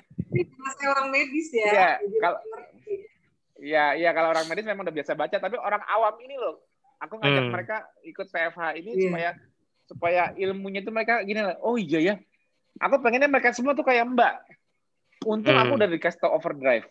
Hmm. Mbak belum kejadian, baru hampir kejadian. Betul nggak? Tapi Mbak langsung langsung langsung Mbak langsung berburu ngerem, nggak mm. ngikutin ego lagi. Sekarang survive nggak? Survive. Nah itu dia. Jangan sampai kejadian ya. Ya pokoknya cara cara menjelaskan K F itu nggak boleh cuman makanan doang. Utuh lima limanya. Iya harus utuh. Siapapun yang diajak. Siapa siapapun yang mau diajak K F, walaupun mereka pasti nanya makan orang awam kan nggak nggak gini. Kalau aku ikut K F, aku mesti makan apa? Itu kan pertanyaan paling basic kan? Paling klasik. Oke, okay. Nggak apa-apa. Ajarkan makanannya dulu, tapi yeah. selalu ingatkan lima pilarnya. Kenapa? Menjalankan K F itu as a whole. Jangan pilih-pilih, hmm. jangan fokus di makanan, jangan pusing rasio lemak dan protein. Ada ikan telur ayam makan. Hmm. Jangan bawa timbangan kemana-mana. Mau ke restoran timbang dulu ininya. Itu bukan gaya hidup. It's not a diet, it's a way of living. Yes. Makannya pastikan bebas karbo, selesai. Jangan ada food anxiety. Aduh, aku tadi kurang makan apa ya? Di, pir- di piringku kurang apa ya? Jangan kayak gitu. Hmm. Kamu kalau kalau makan udah dibikin stres takut kurang apa? Gimana mau relax? Orang mau makan aja disuruh relax dulu baru makan kok. Ini mikirin. Aduh ini kayaknya, waduh ini kayaknya kurang ada ini nih, kurang nih aku nanti kurang apa? Jangan ada food anxiety. Yang kedua, jangan ada sleep anxiety. Jangan yes. takut. Aduh aku bisa tidur nggak ya malam ini ya? Malah nggak tidur. Hmm. Untuk makan dan tidur butuh relaksasi. Relax, makanan yang ada apa, rezekimu rezekimu hari ini bisa membeli makanan apa, dibeli, lokal, hmm. makan, selesai. Hmm. Aku perlu nambahin ini nggak? Ada rezeki lagi nggak? Kalau ada, beli. Kalau nggak ada, nikmati yang ada, bersyukur dengan makananmu, selesai. Dah, yang penting lokal, makan. Udah selesai, relax ya. Relax, hmm. makan, mau tidur. Jangan dipikirin, tadi makanku udah cukup nggak ya? Kamu nanti nggak relax. Relax, kamu mau tidur. Kalau kamu nggak relax, kamu nggak bisa makan, kamu nggak bisa tidur. Jadi kenapa cycle-nya fasting, moving, relax, relax, relax, relax dulu, relax dulu. Mau makan, relax dulu. Habis makan lebih relax kan? Kalau ini udah relax, makannya tambah lebih relax kan? Nah, sekarang monggo tidur. Hmm. Jangan anxiety lagi. Jangan ada food anxiety, jangan ada sleep anxiety. Aku bisa tidur nggak ya malam ini? Jangan mikir nggak bisa tidur. Niatkan, bukan tidur. Niatkan merem, relax. Dah. Hmm. Kalau nggak tidur gimana? Masih biarin aja, berarti kamu kan relax. Hmm. Kamu nggak sadar nanti kamu tidurnya. Relax aja. Udah hilang. Ya, itu. Jadikan gaya hidup, bawa santai, bawa enak. Orang di hutan, orang di hutan habis dapat buruan, nggak nggak mikir, aduh, ini kayaknya buruannya ada yang kurang nih, mesti nambahin buruan lain nih, biar makannya bisa lengkap. Nggak ada yang kayak gitu. Aduh, udah malam nih, udah gelap, api unggun, bisa tidur nggak ya aku? Nggak ada yang mikir gitu. Jadi, ancestral lifestyle artinya kita berpikir seperti ancestor kita. Jangan banyak pikiran, mereka nggak banyak stres, kenapa kita banyak stres sekarang? Itu loh, relaxing, feeding, then you can sleep easily. Yes, hmm. yes. Awalnya relaxing, mudah feeding, mudah, mudah sleeping. Mudah. Kalau gasnya nggak dilepas-lepas, jangan harap bisa relax, jangan harap bisa makan, jangan harap bisa tidur. Itu harmonisasinya. Pesanku lima pilar diperhatikan, mengerti fisiologinya, lihat jam-jamnya, jangan jangan ngakalin salah satunya. Baru itu gaya hidup. It's not a diet, it's a way of living. Thank you. Thank you, Mas. Oke. Okay. Yes, sama-sama. Ini kayaknya besok mesti bayar tidur semua nih. Bakal bangun lebih siang, Dok Linda. Ya. Kalau nggak, kalau nggak bayar tidur siang ya, abis makan cepat, makan jam dua belas tidur lagi ya. Paling kalau resepnya dua, makan. paling resepnya dua, tidur lebih lama, puasa ya. lebih pendek, udah. Ya. Kalau kalau aku tetap nggak bisa mas, kalau kalau aku pribadi jangan jangan ikutin ya, kalau aku oh, pribadi iya. nih, kalau aku iya. ini, aku tetap bangun jam empat karena aku subuh, aku nggak tidur lagi. Ya. Tapi aku nanti jam dua belas abis sholat, aku bisa tidur tanpa makan karena aku gampang hmm. refleks. Tapi orang lain orang lain belum tentu bisa kayak aku, jadi ya. kalau memang mereka itu jam puasa payah, mereka bukanya jam dua belas. Takutnya hmm. mereka mereka cuma mau relax susah. Karena makan itu tetap bantu relax tidur. Mm-hmm. Kalau aku bilang sih kalau udah kalau malam ini kurang, kalau kalau yang nggak sholat subuh kan mungkin bisa bangun jam enam. Kalau aku kan sholat subuh, yes. tapi aku pasti bayar besok. Mm. Ya, masing-masing punya caranya untuk mengkompensasi. Ya. Tapi intinya ya. relaxnya harus diperbanyak supaya relax, tidak tekor. Baru feeding, baru sleeping. Rasanya. Yes. Oke, okay, thank you, Mas Tio. Dan juga Mbak Linda, aku nggak nggak perlu minta statement lagi karena udah ngantuk, yeah. udah kelihatan. Kalau nanti ini mikir lagi ntar. Oke. Ya, ada foto gitu terus yang ngerti. Oke, terima kasih uh, sekali lagi untuk Dokter Linda dan juga Mas Tio yang selalu setia, ya kan, selalu mensupport. Teman-teman, masih ada T F H lagi hari Sabtu, nanti tunggu pengumumannya dan juga siapa narasumber di hari Sabtu nanti T F H, selalu nantikan pengumuman dari Mas Tio. Akhir kata, ya. Saya ucapkan selamat sekali lagi, selamat ulang tahun untuk kita semua yang sudah menjalani ya. Ketofastosis. Selamat untuk ya. Semua. Yes, yang sudah lima ya. Tahun bersyukur. Yang belum lima tahun, jangan menyerah, jangan terbebani, jangan ambisi, jangan ego, enjoy aja. It's a way of living, it's not a diet. Thank you, selamat.